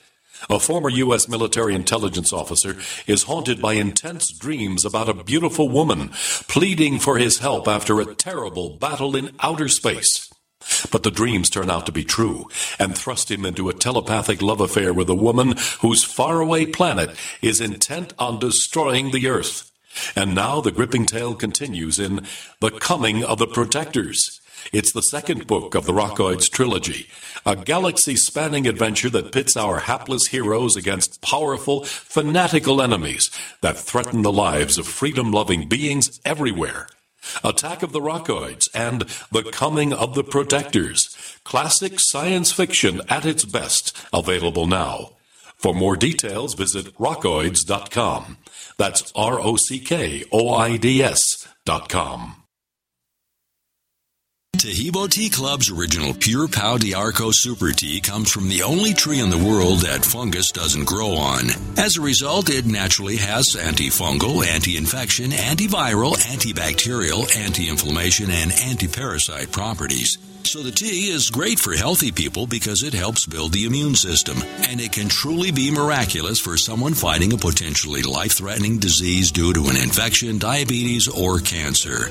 A one pound package of tea is $34.95 plus shipping. To order, please visit shopsupertea.com. That's shop, S-H-O-P, super, S-U-P-E-R, T-T-E-A dot com. So the complete website is shopsupertea.com or call us at 818-984-6100 Monday through Saturday, 9 to 5 California time. That's shopsupertea.com at 818-984-6100.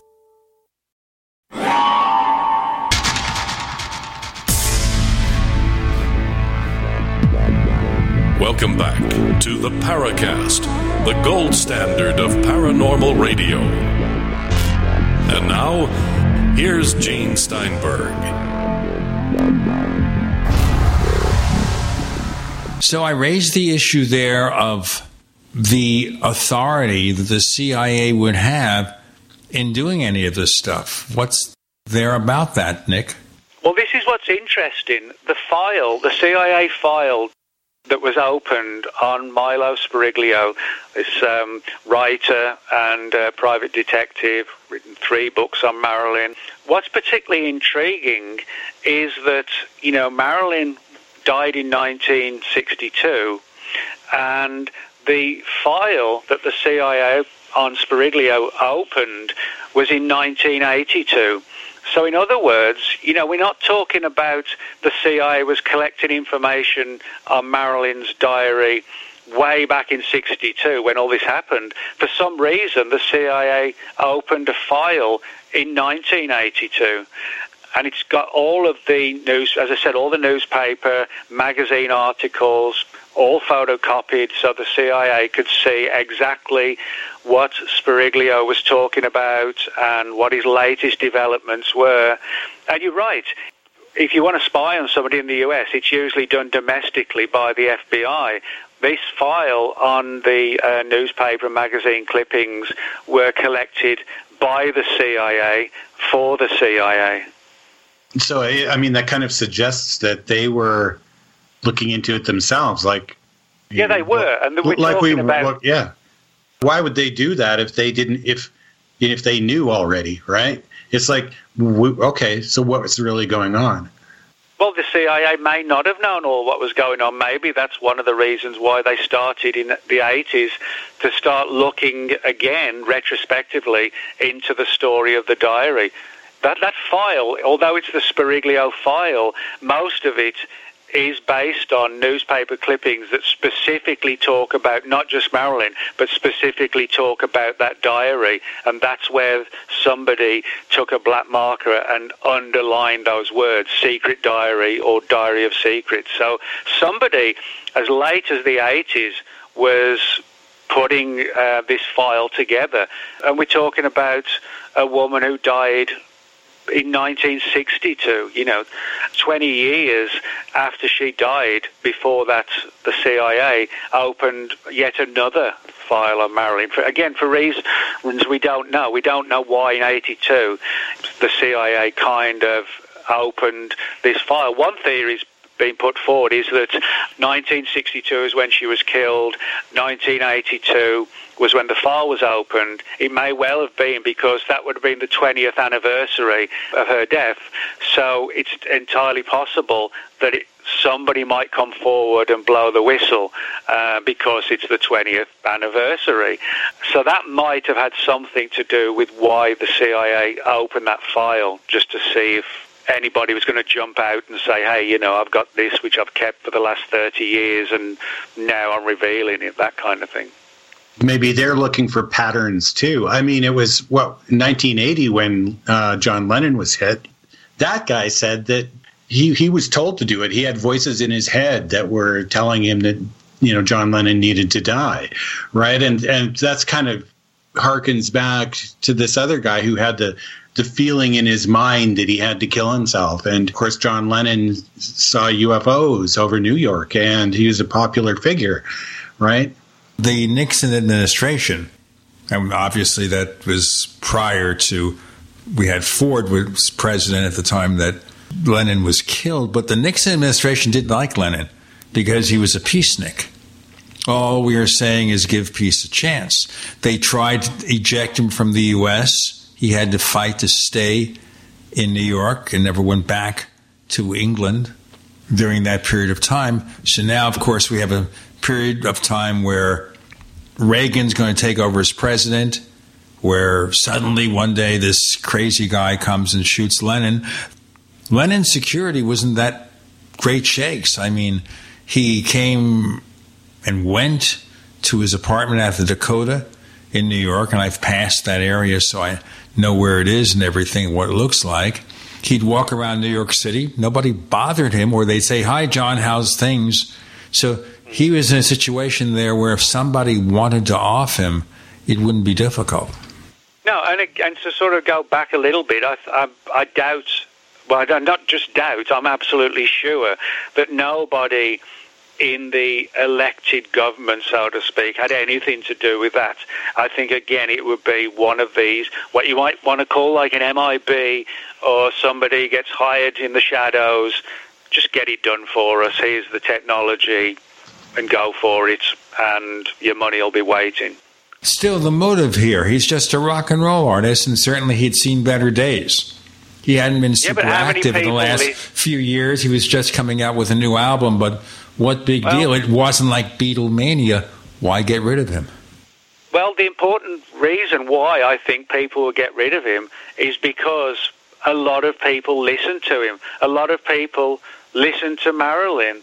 You know, um, a lot of people, you know, don't watch the news, but they listen to fixated to like some kind of one of these shows with a bunch of women, you know, sit around having lunch and screaming at each other. You know, millions of people watch them, but but that you know that's what I'm trying to say is the fact that you know if somebody listens, that's the important thing. John Lennon was someone who had the ability to influence a lot of people. He doesn't necessarily mean he would uh, 100% have been able to. Um, you know, to make people listen. But if there was just a 50% fear that he really could, you know, change things, well, somebody might just say, well, we better just get it done just in case he really is going to be listened to that degree. Yes, but I'm thinking of timing here. Wouldn't that have been better done years earlier? Or would we assume here that maybe Lennon would have become a politician in the U.S., become an American citizen if he could, if he met the requirements, and then as an American citizen, he could run for any office other than president? Well, yeah, but I mean, who knows what was going on behind the scenes? I mean, you know, you have to remember uh, when John Lennon was killed in 1980, you know, he was actually having sort of like a resurgence kind of situation. He got a new album coming out, um, which was very popular. Who was, you know, who's to know where he might have gone from there? You know, he had a lull before that, but he was coming back potentially big time. And I can easily see how somebody might say, "Oh my God, have we got to go through what went back?" Uh, what went on back with Nixon and, and John Lennon back in the early 70s. Have we got to go through all this again now in 1980? There are stories, there are stories here that said that in 1981 it's possible that Lennon would have hooked up with Paul McCartney, with whom he remained friendly, to try to write songs again. Now, if he and McCartney write songs and the other two Beatles decide to come together, there could have been some sort of Beatles reunion, which would have brought back attention to them. If Yeah, you remember, if you remember in the '90s, the remaining three Beatles got together and took some cassettes that John had prepared, labeled for Paul, songs that they would have worked on, and they completed those songs. So evidently, that possibly was in the back of Lennon's mind. Yeah, I mean, you know, I, th- I think the important thing here, and um, a lot of people don't think of this, it doesn't necessarily matter if you're 100% sure or not that, you know, somebody's going to say this or blow the whistle on that. All it needs is a little bit of fear in the mind of this person or that agency um, to just to play it, you know, as as best as possible. So let's just blow the person away, just in case things go further. You know, and um, and that kind of situation, um, you know, I, I think is um, It's scary. That's what it is. It's scary. These announcements are not scary. Listen to them. Gene, Randall, and Nick, you're in. the Paracast.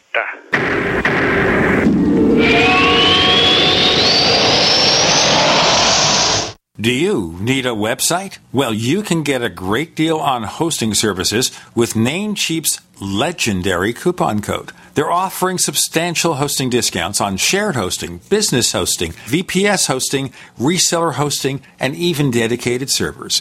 Namecheap is preferred by millions. It's backed by a money back guarantee. Use the coupon code LEGENDARY to cash in on the special deal at namecheap.com, namecheap.com. First came Attack of the Rockoids, and it was a critically acclaimed success. And now there's The Coming of the Protectors. A former military intelligence man is contacted by a space woman in a dream, a dream that turns out to be a nightmare because evil forces on our distant planet are planning to conquer the Earth. This is gripping science fiction of the classic kind. Attack of the Rockoids and The coming of the protectors. Find out more at rockoids.com. That's rockoids, R O C K O I D S.com. If there's a sudden disaster and you can't get to the grocery store, or they're all out of food, what would you do? You'll wish you had emergency food to get you through the crisis. And that's why we're here. We're MyPatriotSupply.com, America's leading source of emergency food. Our food lasts for up to 25 years, and millions of families trust us for their disaster survival. Won't you join us? Unlike other food companies, we don't skimp on calories. Our meals give you more than 2,000 calories per day. Why? Because that's what you need to survive any challenging crisis. And right now, you can save $50 on our popular four week emergency food kit. Just go to mypatriotsupply.com and place your order. We ship fast, two to three days max, and your food arrives discreetly right to your door. So order today and save $50 at mypatriotsupply.com. That's mypatriotsupply.com. Join me, George Noory, for Contact in the Desert Worldwide Virtual UFO Conference, June 25th to the 28th. Contact in the Desert will be an epic weekend of exploration into UFOs, ancient alien civilizations, consciousness, AI, crop circles, and cutting edge science. More than 130 presentations, 67 speakers, and two extra weeks to view our extraordinary lineup. Get your tickets today at contactinthedesert.com. It's time to make contact. Contactinthedesert.com. Have you heard the warning from the dead doctors don't lie guy? I'm talking about Dr. Joel Wallach. He says if you have a four inch medical chart, if you take prescription drugs for high cholesterol or high blood pressure, arthritis, joint pains, or other health issues, the medical profession is failing you. They're using you for an ATM machine. That's what he says. He has a free lecture revealing what pharmaceutical companies don't want you to know. There's been groundbreaking research and discoveries on how to effectively treat or eliminate over 900 different diseases naturally. And it's all in this free lecture called Deadly Recipe. You want it free? Call them toll free at 855 79 Young. You ready? 855 79 Young. Dr. Joel Wallach, the Dead Doctors Don't Lie guy says there's no reason why we shouldn't live to be at least 100 and have a great time getting there. Hi, I'm Dan Pilla. I started fighting the IRS over 40 years ago when they tried to seize my mother's house. I sued the IRS and won. I beat the IRS then, and I've been beating them ever since. I wrote the book on tax debt settlement, and I've helped thousands of people deal with tax problems they thought might never be solved. I can help you too. If you owe taxes you can't pay, don't wait another day. There's no such thing as a hopeless tax case. Call 800 34 no tax or go to my website, danpilla.com. That's danpilla.com, danpilla.com. We'd like to hear from you. If you have a comment or question about the Paracast, send it to news at theparacast.com. That's news at theparacast.com. And don't forget to visit our famous Paracast community forums at forum.theparacast.com. We have Nick Redfern. The book is Diary of Secrets UFO Conspiracies and the Mysterious Death of Marilyn Monroe. And we've been doing these side trips into John Lennon and everything. And I wanted to get back to a couple of other topics because amongst the cast of characters in your book, Dr. Robert M. Wood and Ryan S. Wood, and they're best known for their exploration of supposed UFO related documents. Now, obviously, we have the specter of MJ12. I'm sure you don't believe in MJ12 any more than I do, do you, Nick? No. No, I don't. No. So, what is the participation here of the Woods? Oh, well, what, that's easy. What happened was that in 2002, Timothy Cooper, who was um, a UFO researcher in the early 1990s and who claimed to have been given all these sort of stacks of MJ12 type documents that talked about alien autopsies, dead aliens, um, secret UFO programs. Well, Cooper started to uh, circulate these documents uh, all over the place, you know, for anybody to see, and uh, hand them over. And they were kind of just like the MJ12 documents that Stan Friedman championed for years. Now, the time came in 2002 when Cooper decided to sell all his material, all these files, and he sold it um, all to Bob Wood. And Bob um, asked me if I would be willing to spend like about 10, 12 days out in Orange County where Bob lives to essentially go through all of Cooper's files and do an inventory of them all. And within that stash of material that Cooper sold to Bob Wood, what happened was that when I did that inventory, and I was literally in um, Orange County in a hotel room for about nine days with thousands, I'm not kidding, thousands of pages spread all across the um, hotel room floor and that was the the bizarre situation. And now all these files, when I finally completed the inventory for Bob, or as I was going through, I should say, um, I found one particular folder which had all of Cooper's material on Marilyn Monroe. What's interesting is that Cooper was clearly aware of the UFO Marilyn connection as early as 1991, and the the uh, document did not surface till 1995. So that's that's still a mystery. I talk about that in the book. That it's it's still a mystery as to how Cooper knew about the UFO Marilyn thing when the document, this um, questionable or controversial document, didn't surface till 1995, a four-year difference. That's how Bob uh, Wood basically got involved and interested because um, Cooper had not just reports and files and documents and things on um, UFOs, crashed UFOs, but he also had clearly known years earlier in relation to, like as I said, Marilyn and UFOs. That was why Bob and uh, Ryan got involved. They wanted somebody, now they'd bought the files from Cooper, they wanted somebody to be able to tell them, well, what have we got in all these thousands of pages? So that was my job, was to kind of make it all, you know, look readable and uh, understandable because it was just piled everywhere, you know. Let's so, go back to the beginning with some of this, if we can, Nick. Like, probably, you know, there were people right at the beginning when Marilyn died who said that, well, I don't know. But who was the first kind of person to go, no, there's definitely something up here and actually start to look into it, like back in, in the day when it happened? How long did you it mean, take? You mean with the documents?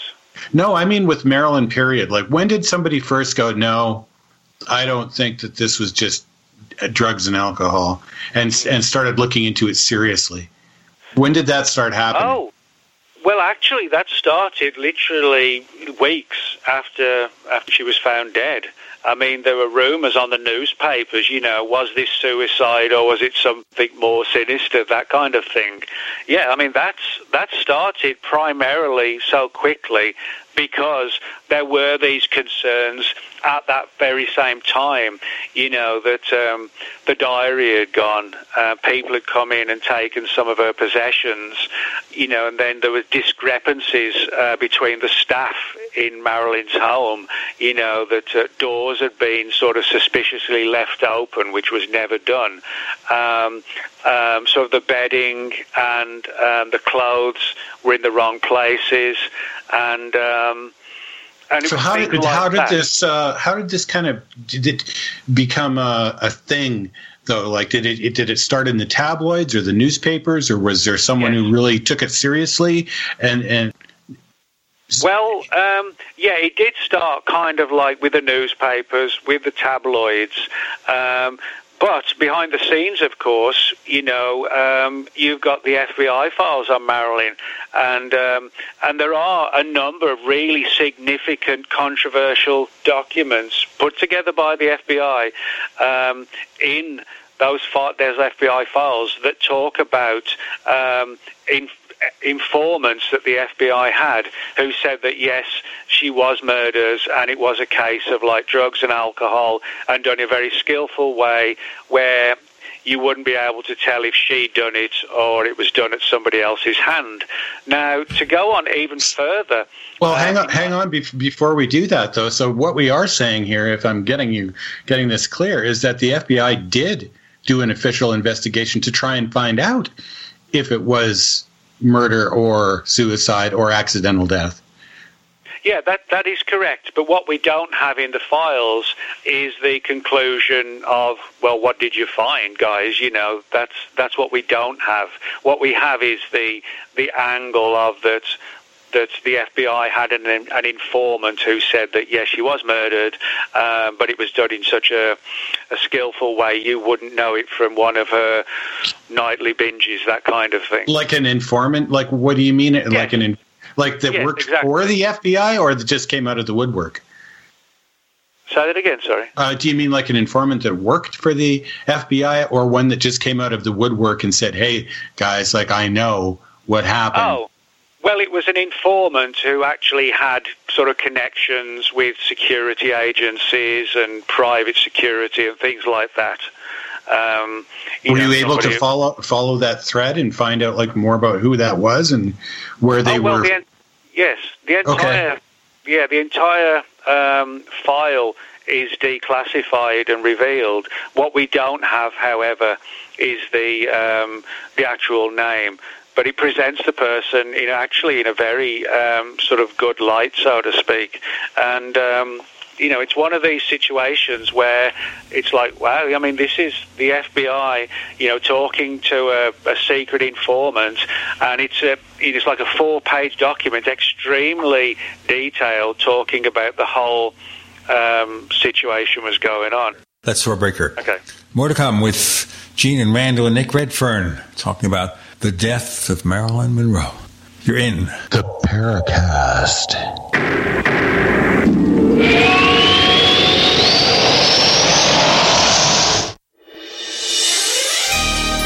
Thank you for listening to GCN. Be sure to visit GCNlive.com today. Do you want to give you and your loved ones premium nutrition right now? Hi, I'm Jamel Bookaboo from TeamGaday.com and the GCN Longevity Health Team. Get your premium nutrition formulated by world renowned naturopathic doctor, Dr. Joel Wallach at wholesale, or also become a distributor and earn income while supporting this broadcast. Go to teamg'day.com via the shopping cart or contact form, and I'll get back to you with support personally. That's teamg'day.com with longevity. Teamg'day.com. No other network provides the level of customer service we do. When it comes to radio advertising, we are your one stop shop. And no matter how big or small your business is, we can help. Email us at advertise at gcnlive.com, and an experienced advertising executive will help you take the first step towards driving more customers to your business or website. Advertise at gcnlive.com. Easy, affordable, effective.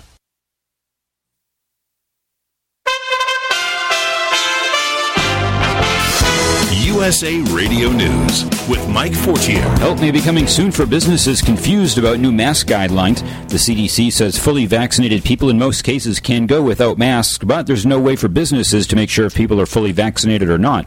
Dr. Anthony Fauci on Good Morning America Saturday. Over the next few weeks, you're going to see more and more explicit, granular description of what can and cannot be done. Fauci also says there's a possibility those who are fully vaccinated may need to get a booster shot at some point, but it's still too early to know for sure.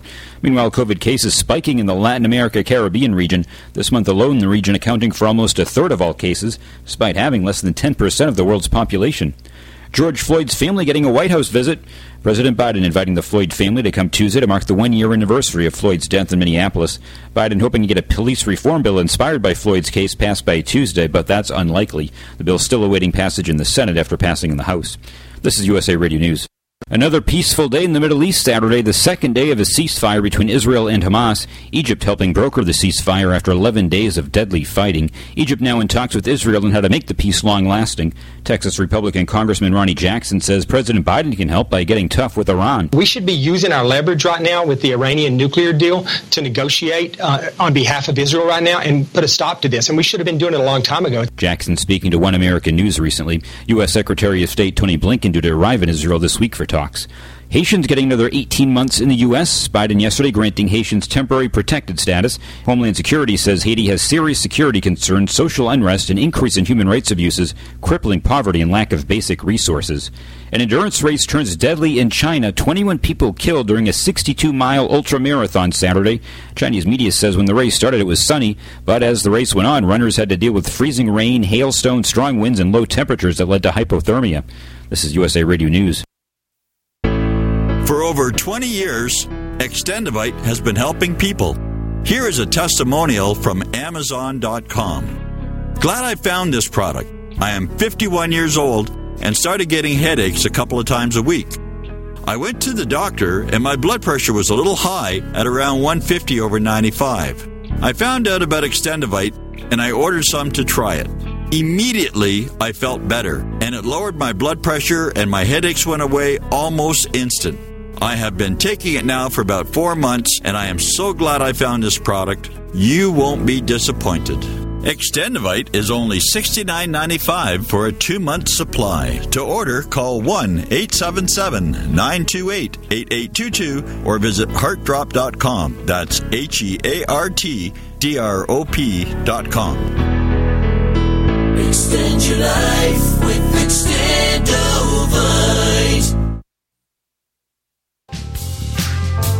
Hi, this is Nick Pope. You're listening to the Paracast. Oh, let's continue about this and this document you're talking about. Four pages, okay. lots of detail. Go on. All right. Well, actually, yeah, the, the, date when this document was declassified by the FR, FBI was January 2006. It was actually a three page FBI document. The person who came to the FBI and told the story to the FBI is described as follows as a quote now as a former special agent who is currently field representative appointment section governor's office state of California.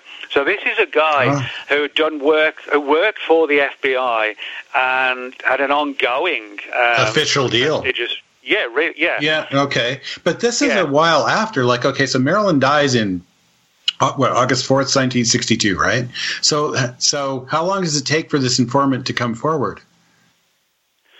Well, we don't know for sure. What we do know um, that the, as far as the document um, is concerned itself, um, the the document um, is is dated from the early 1960s, uh, actually 1962. So we're not talking about oh, you know very long before um, you know the the story came out, and it's added to it as well because it's sort of retrospectively talking about her death. Also, you know, this is what they did, that's what they did, etc., etc.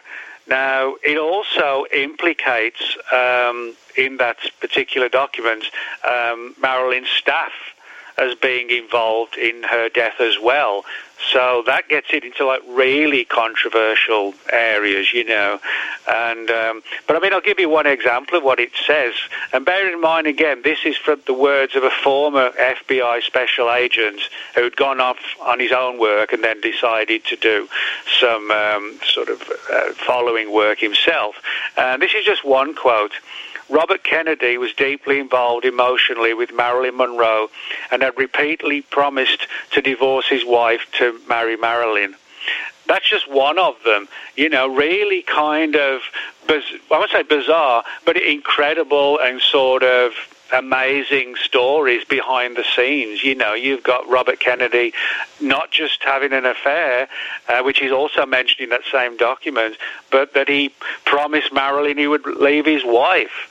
And that document, despite the sensational nature of it, one of the most intriguing things is that the original FBI file of Marilyn was opened in the 1980s This one was kept hidden until um, 2006. So we're talking about, you know, a really inflammatory document being kept away until eventually, for whatever reason, somebody said, well, let's put it out there. You know, maybe somebody had a grudge, maybe somebody on the inside wanted the story to come out and felt this was the best document to present, you know, that scenario.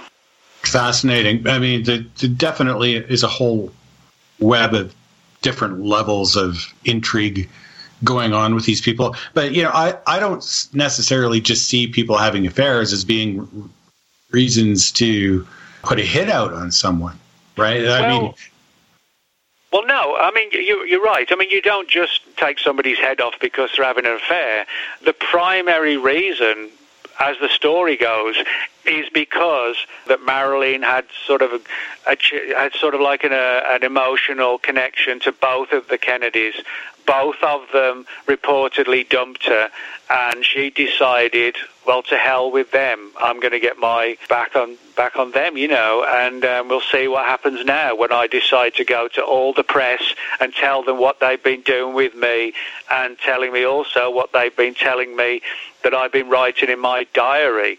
No, you don't kill people just for an affair, but you might kill if it had all these added portions of the story to it as well. what you think maybe somebody, if it was within the realm of officialdom, was thinking, well, you know, this could be destabilizing to the the national. I think you know destabilizing in relation to this uh, situation could actually happen just with the you know one of the other stories that the Kennedys told uh, Marilyn, like for example, plans to invade Cuba and kill uh, Castro and do deals with the mafia and things like that, which were all on Right. the card.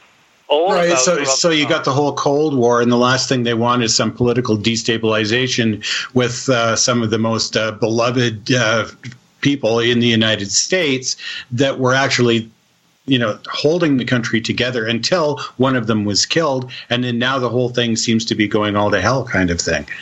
Yeah, and things like that can go, you know, can move really quickly, particularly if, you know, the people who you think are in charge realize they're not in charge of all the, the full cards. You know, they haven't got the full deck, but they think they have.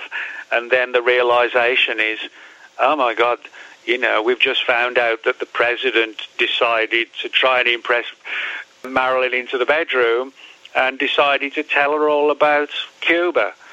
And if that was true, that would be very dangerous, not just to the government, but also to Marilyn, because she would have been placed in this awkward position of being swamped with secrets that she probably could do without, you know. But then again, of course, I mean, that just, it sounds like such a dark thing for a country like the United States to do to one of its own citizens. And I mean, it's not like that there it hasn't done some pretty dark stuff, but wouldn't it have just been simpler to, you know, bring her in and, and kind of debrief her on the whole thing and go, hey, look, we know what's going on with you. You know, really, you need to, to chill with all of this.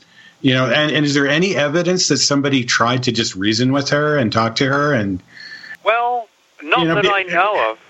I don't know of any evidence, you know, that that scenario was was played out or is planned on playing out. But then again, you know, some of these people, I mean, if something's going to be done, let's just make sure that there's no chance of things going wrong.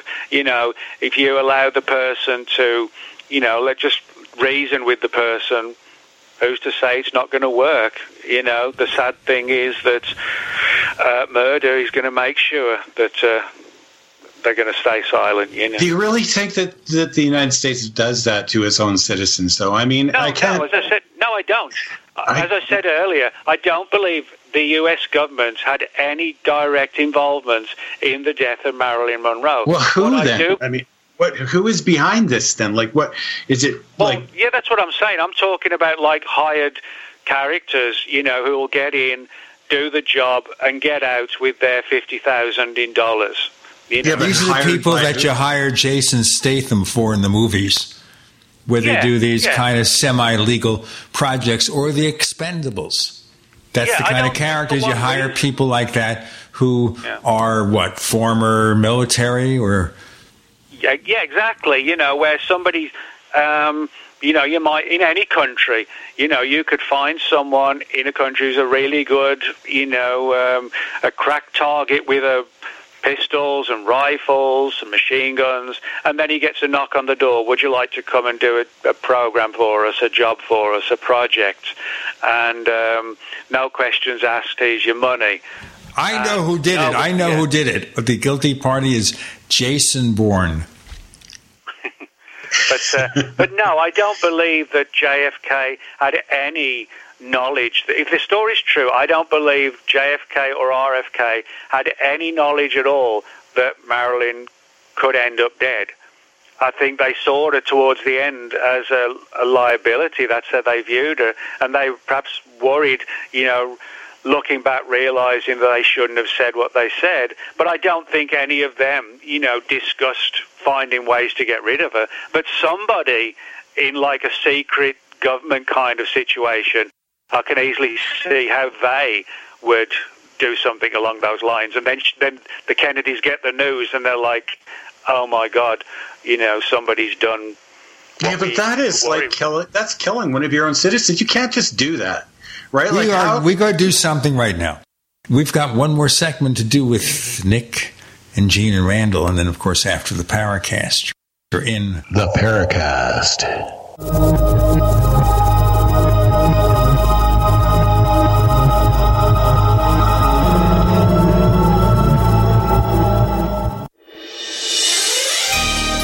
Thank you for listening to GCN. Be sure to visit GCNlive.com today. Hey, listeners, I want you to have the entire Paracast experience. So I'd like to tell you about After the Paracast. After the Paracast is an exclusive feature for subscribers to the Paracast Plus. With After the Paracast, you never know what's going to happen next. After the Paracast features color commentary, special interviews, and further conversations with Paracast guests. With Paracast Plus, you can download a very special enhanced version of the Paracast also. We do offer exclusive music, videos, and more features are coming. To get more info about subscribing, please visit theparacast.plus. Once again, theparacast.plus. Prices are just $1.50 a week, less than a cup of coffee at your local convenience store. Check out theparacast.plus to learn more about Paracast Plus. Silver has always been nature's very own antibiotic, and only one system allows you to generate an endless supply of natural silver solutions. SilverLungs.com. You'll find no wild claims or pseudoscience, just a lifetime of nano-sized pure silver solutions. The Silver Lungs generator allows you to make your own, so stop paying for silver solutions. The unique lung delivery system targets respiratory infections where other silver solutions simply cannot reach. See the Silver Lungs generator and lung delivery system at SilverLungs.com. That's SilverLungs.com. Frustrated trying to get business capital? Want to take the slow process and rejection out of the equation? GCNLoans.com removes the slow, irritating approval process. Instead, get quick, simple funding. Powered by David Allen Capital, 80% of our pre qualified clients are approved in days. Pre qualify at GCNLoans.com and get your money this week. It's that easy. GCNLoans.com. That's GCNLoans.com. I'm Ben Utecht. I played high school, college, and pro football, helping my team win the 2006 championship. It was an amazing day, but it can't compare to the joy I feel every day with my loving wife and three beautiful daughters. My football career ended after I suffered my fifth concussion. Did you know that over a million athletes suffer a concussion each year? That includes boys and girls, every age, every type and level of sport. It isn't always clear that a player has had a concussion, so parents, athletes, and coaches need to learn about concussion signs and symptoms. The American Academy of Neurology recommends athletes thought to have a concussion be immediately removed from play and not returned until assessed by a healthcare professional trained in concussion. This isn't just about sports, it's about your brain. When in doubt, sit it out. Learn more at aan.com slash concussion. That's aan.com slash concussion. A message from the American Academy of Neurology. Join me, George Noory, for the Worldwide Contact in the Desert Virtual UFO Conference, June 25th to June 28th. Contact in the Desert is an epic weekend of adventure, jam-packed with exciting explorations into UFOs, ancient civilizations, AI, crop circles, forbidden archaeology, disclosure, and the newest evidence of ongoing contact, sightings, and leading-edge science. This amazing weekend delivers more than 130 presentations and special events showcasing 67 speakers from all over the world with two extra weeks to view your favorite leading experts, including Avi Loeb with Clyde Lewis, Linda Moulton Howe, Paul Hellyer, John Lear, Russell Targ, David Childress, Doc Wallach, and more. With breaking articles in the New York Times and acknowledged naval sightings, and more importantly, the new release of classified documents on the day of the soft opening of Contact in the Desert, we are your source for inside information. Join us June 25th at contactinthedesert.com to get your tickets today. Make contact, contactinthedesert.com. This is Jerome Clark, author of the UFO Encyclopedia and other books. You're listening to the Paracast.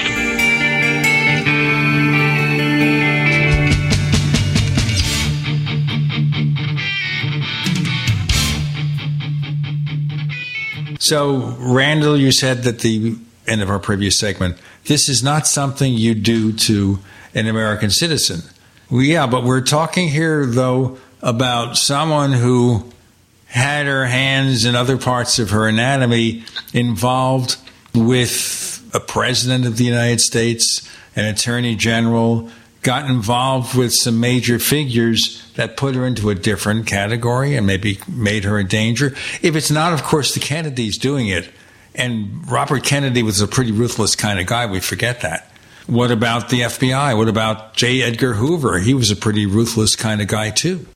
Well, no. Again, I don't. I don't believe anybody from the official government was involved in the death of Marilyn Monroe. I don't believe any of the agencies were directly involved. Again, I think it's the best way to hide a story is to use the people who are essentially out of the loop. I mean, just because you know somebody kills Marilyn Monroe, it doesn't mean that person has any knowledge as to why they're doing that job. They're just being paid to do it. I'm sure if there was like a hypothetical killer, I don't believe that killer knew why she was being killed. I mean, you know, they wouldn't tell the assassin all about Roswell and dead aliens. I mean, that would put another kind of thorn in the situation. We're talking here about a paid assassin. That paid assassin yeah. may do jobs for governments and private industry.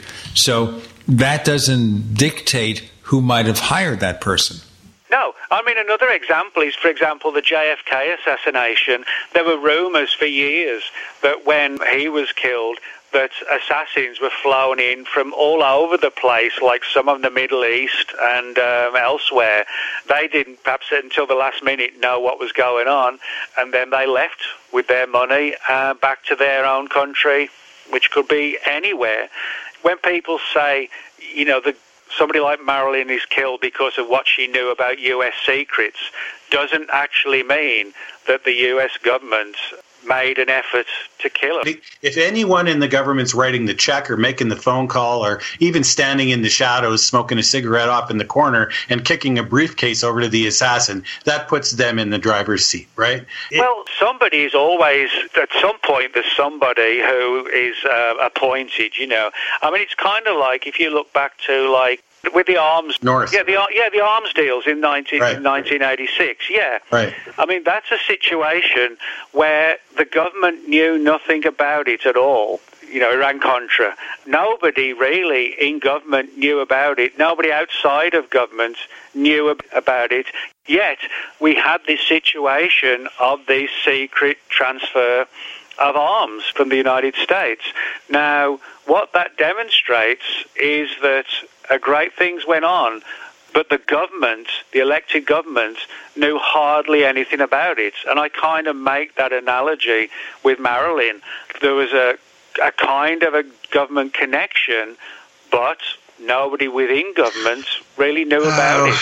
Uh, now, bear in mind maybe... also with Oliver North, he was convicted okay. of a North, crime, yeah. but the first President Bush, Bush Sr., issued a pardon. Yeah, because North basically was he was kind of like a pawn in the whole game kind of thing. He was they were trying to throw him under the bus if I remember correctly, and he just said, "I won't. That's not going to happen." That's that's pretty interesting that whole thing. Actually, Nick, you know, you I just find it so hard to believe that that a government would do something like that to one of its own, like just regular citizens. This wasn't a military thing, and yet look at what happened at Kent State. They shot people Well, I mean, you- from a you could university in cold blood. You know, so I mean, I guess if they can do well, that, I mean, well, I mean, if you look at it from the perspective of the UK, I mean, very similar situations were sort of put out there when Princess Diana got killed. The idea that the, somebody in the British government wiped her out. I mean, Mhm. you know. Oh, I, I think there's something to that. Yeah, they were having yeah, the whole well, I mean, you could make you could make parallels there, you know, and with the Marconi scientists, thirty there or thereabouts personnel, all dead under bizarre, weird circumstances. That could be corporate, though, like Gene was saying. Like that, actually, Gene, you made a really good point there. I think where okay, we don't necessarily know it was the government. Maybe it's some corporate thing because if there are these, uh, you know, suppose you've got some high-end corporate people who are dealing with the UFO thing because they're reverse engineering materials and all of the rest of that. They could have a lot to lose by having all of this, you know, get blown wide open. And so Nick, you're absolutely right. Maybe nobody in the government had anything to do with it, but somebody's private security firm working for one of these dark corporations might have. Yeah, but there's also still always the possibility that somebody in government in power picks up the phone and says, "Hey, we need you to fix something." Of course, they'll never Well, say, yeah, I "We mean, need you to kill somebody." They will always phrase it in ways that could be interpreted differently, like an organized crime boss. They will never yeah, say, but I mean- "Off this guy." They'll say something else. We got to put him on Well, ice. yeah, that's true. But I mean, that's exactly what I said. So for, so for people cannot sort of, you know, see it in any other way, I don't believe anyone in the U.S. government made a decision to kill Marilyn. But with an undercurrent and the rumours floating around, and maybe the stories about Marilyn are going to grow bigger about the affairs and the UFO story, and somebody who is deep within like the sort of secret government type situations, somebody like that decided Marilyn had to go. And I think everybody else was as shocked. The, the Kennedys, everybody else was as shocked as, as everybody else because they were not in the link. The document itself, that Speriglio document, the leaked document, doesn't say anything about the CIA killing Marilyn or anything like that. It's actually a document where the CIA was wiretapping Kilgallen purely and simply because the CIA was trying to find out what was going on with Marilyn and UFOs because they didn't know. So that's another example as to how government can be out of the loop, but somebody, some sinister character, is within the loop and they make that decision and they're nothing to do with, with the official elected government. Of course, there also could be private corporations that fund politicians that mm-hmm. donate huge sums of money. And we can mention, like, the Koch brothers, an example of people worth billions of dollars who put a lot of money into politics, and therefore they could get someone in their address book who is a politician or in authority anywhere else and ask for things to be done for their benefit. That's private industry having all mm. sorts of power. And if you've got $50 billion in your checking account, you can just about do anything to anyone in a way that you may not be caught. We can continue this with After the Paracast, Nick Redfern, but tell our listeners if they want to know more about the things that you do, where do they go? People can reach me at my blog, which is World of Whatever, and it's nickredfern14.blogspot.com. But just look uh, Nick Redfern, World of Whatever. That's my blog, and um, people can reach me there. I'm always happy to chat, and people got questions, happy to answer if I can. and the new book is Diary of Secrets, um, just released. And a study of the claims that Marilyn Monroe was murdered for what she knew about UFOs. You can find us on Twitter if you look for the Paracast. You can also find us on Facebook Also, we ask you to check out the Paracast.shop for branded merchandise. Four different logos, good prices, good service. Check it out, the Paracast.shop. And don't forget the Paracast Plus. We offer the After the Paracast podcast, which will feature more from Nick Redfern this week. Also, you get a version of this show free of the network ads. How about that? And if you subscribe for five years or a lifetime, we will give you Amazon gift cards so you can buy anything.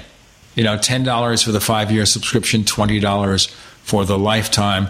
Buy anything you want, even the phenomenon, the James Fox UFO documentary.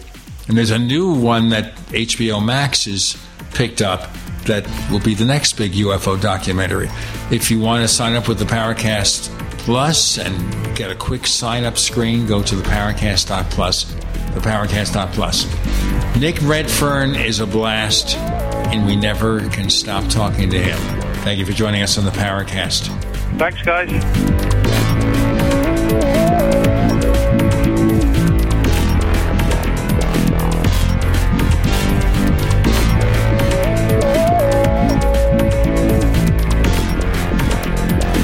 Paracast, featuring Gene Steinberg, is a copyrighted presentation of Making the Impossible Incorporated. Tune in next week for a new adventure in The Paracast.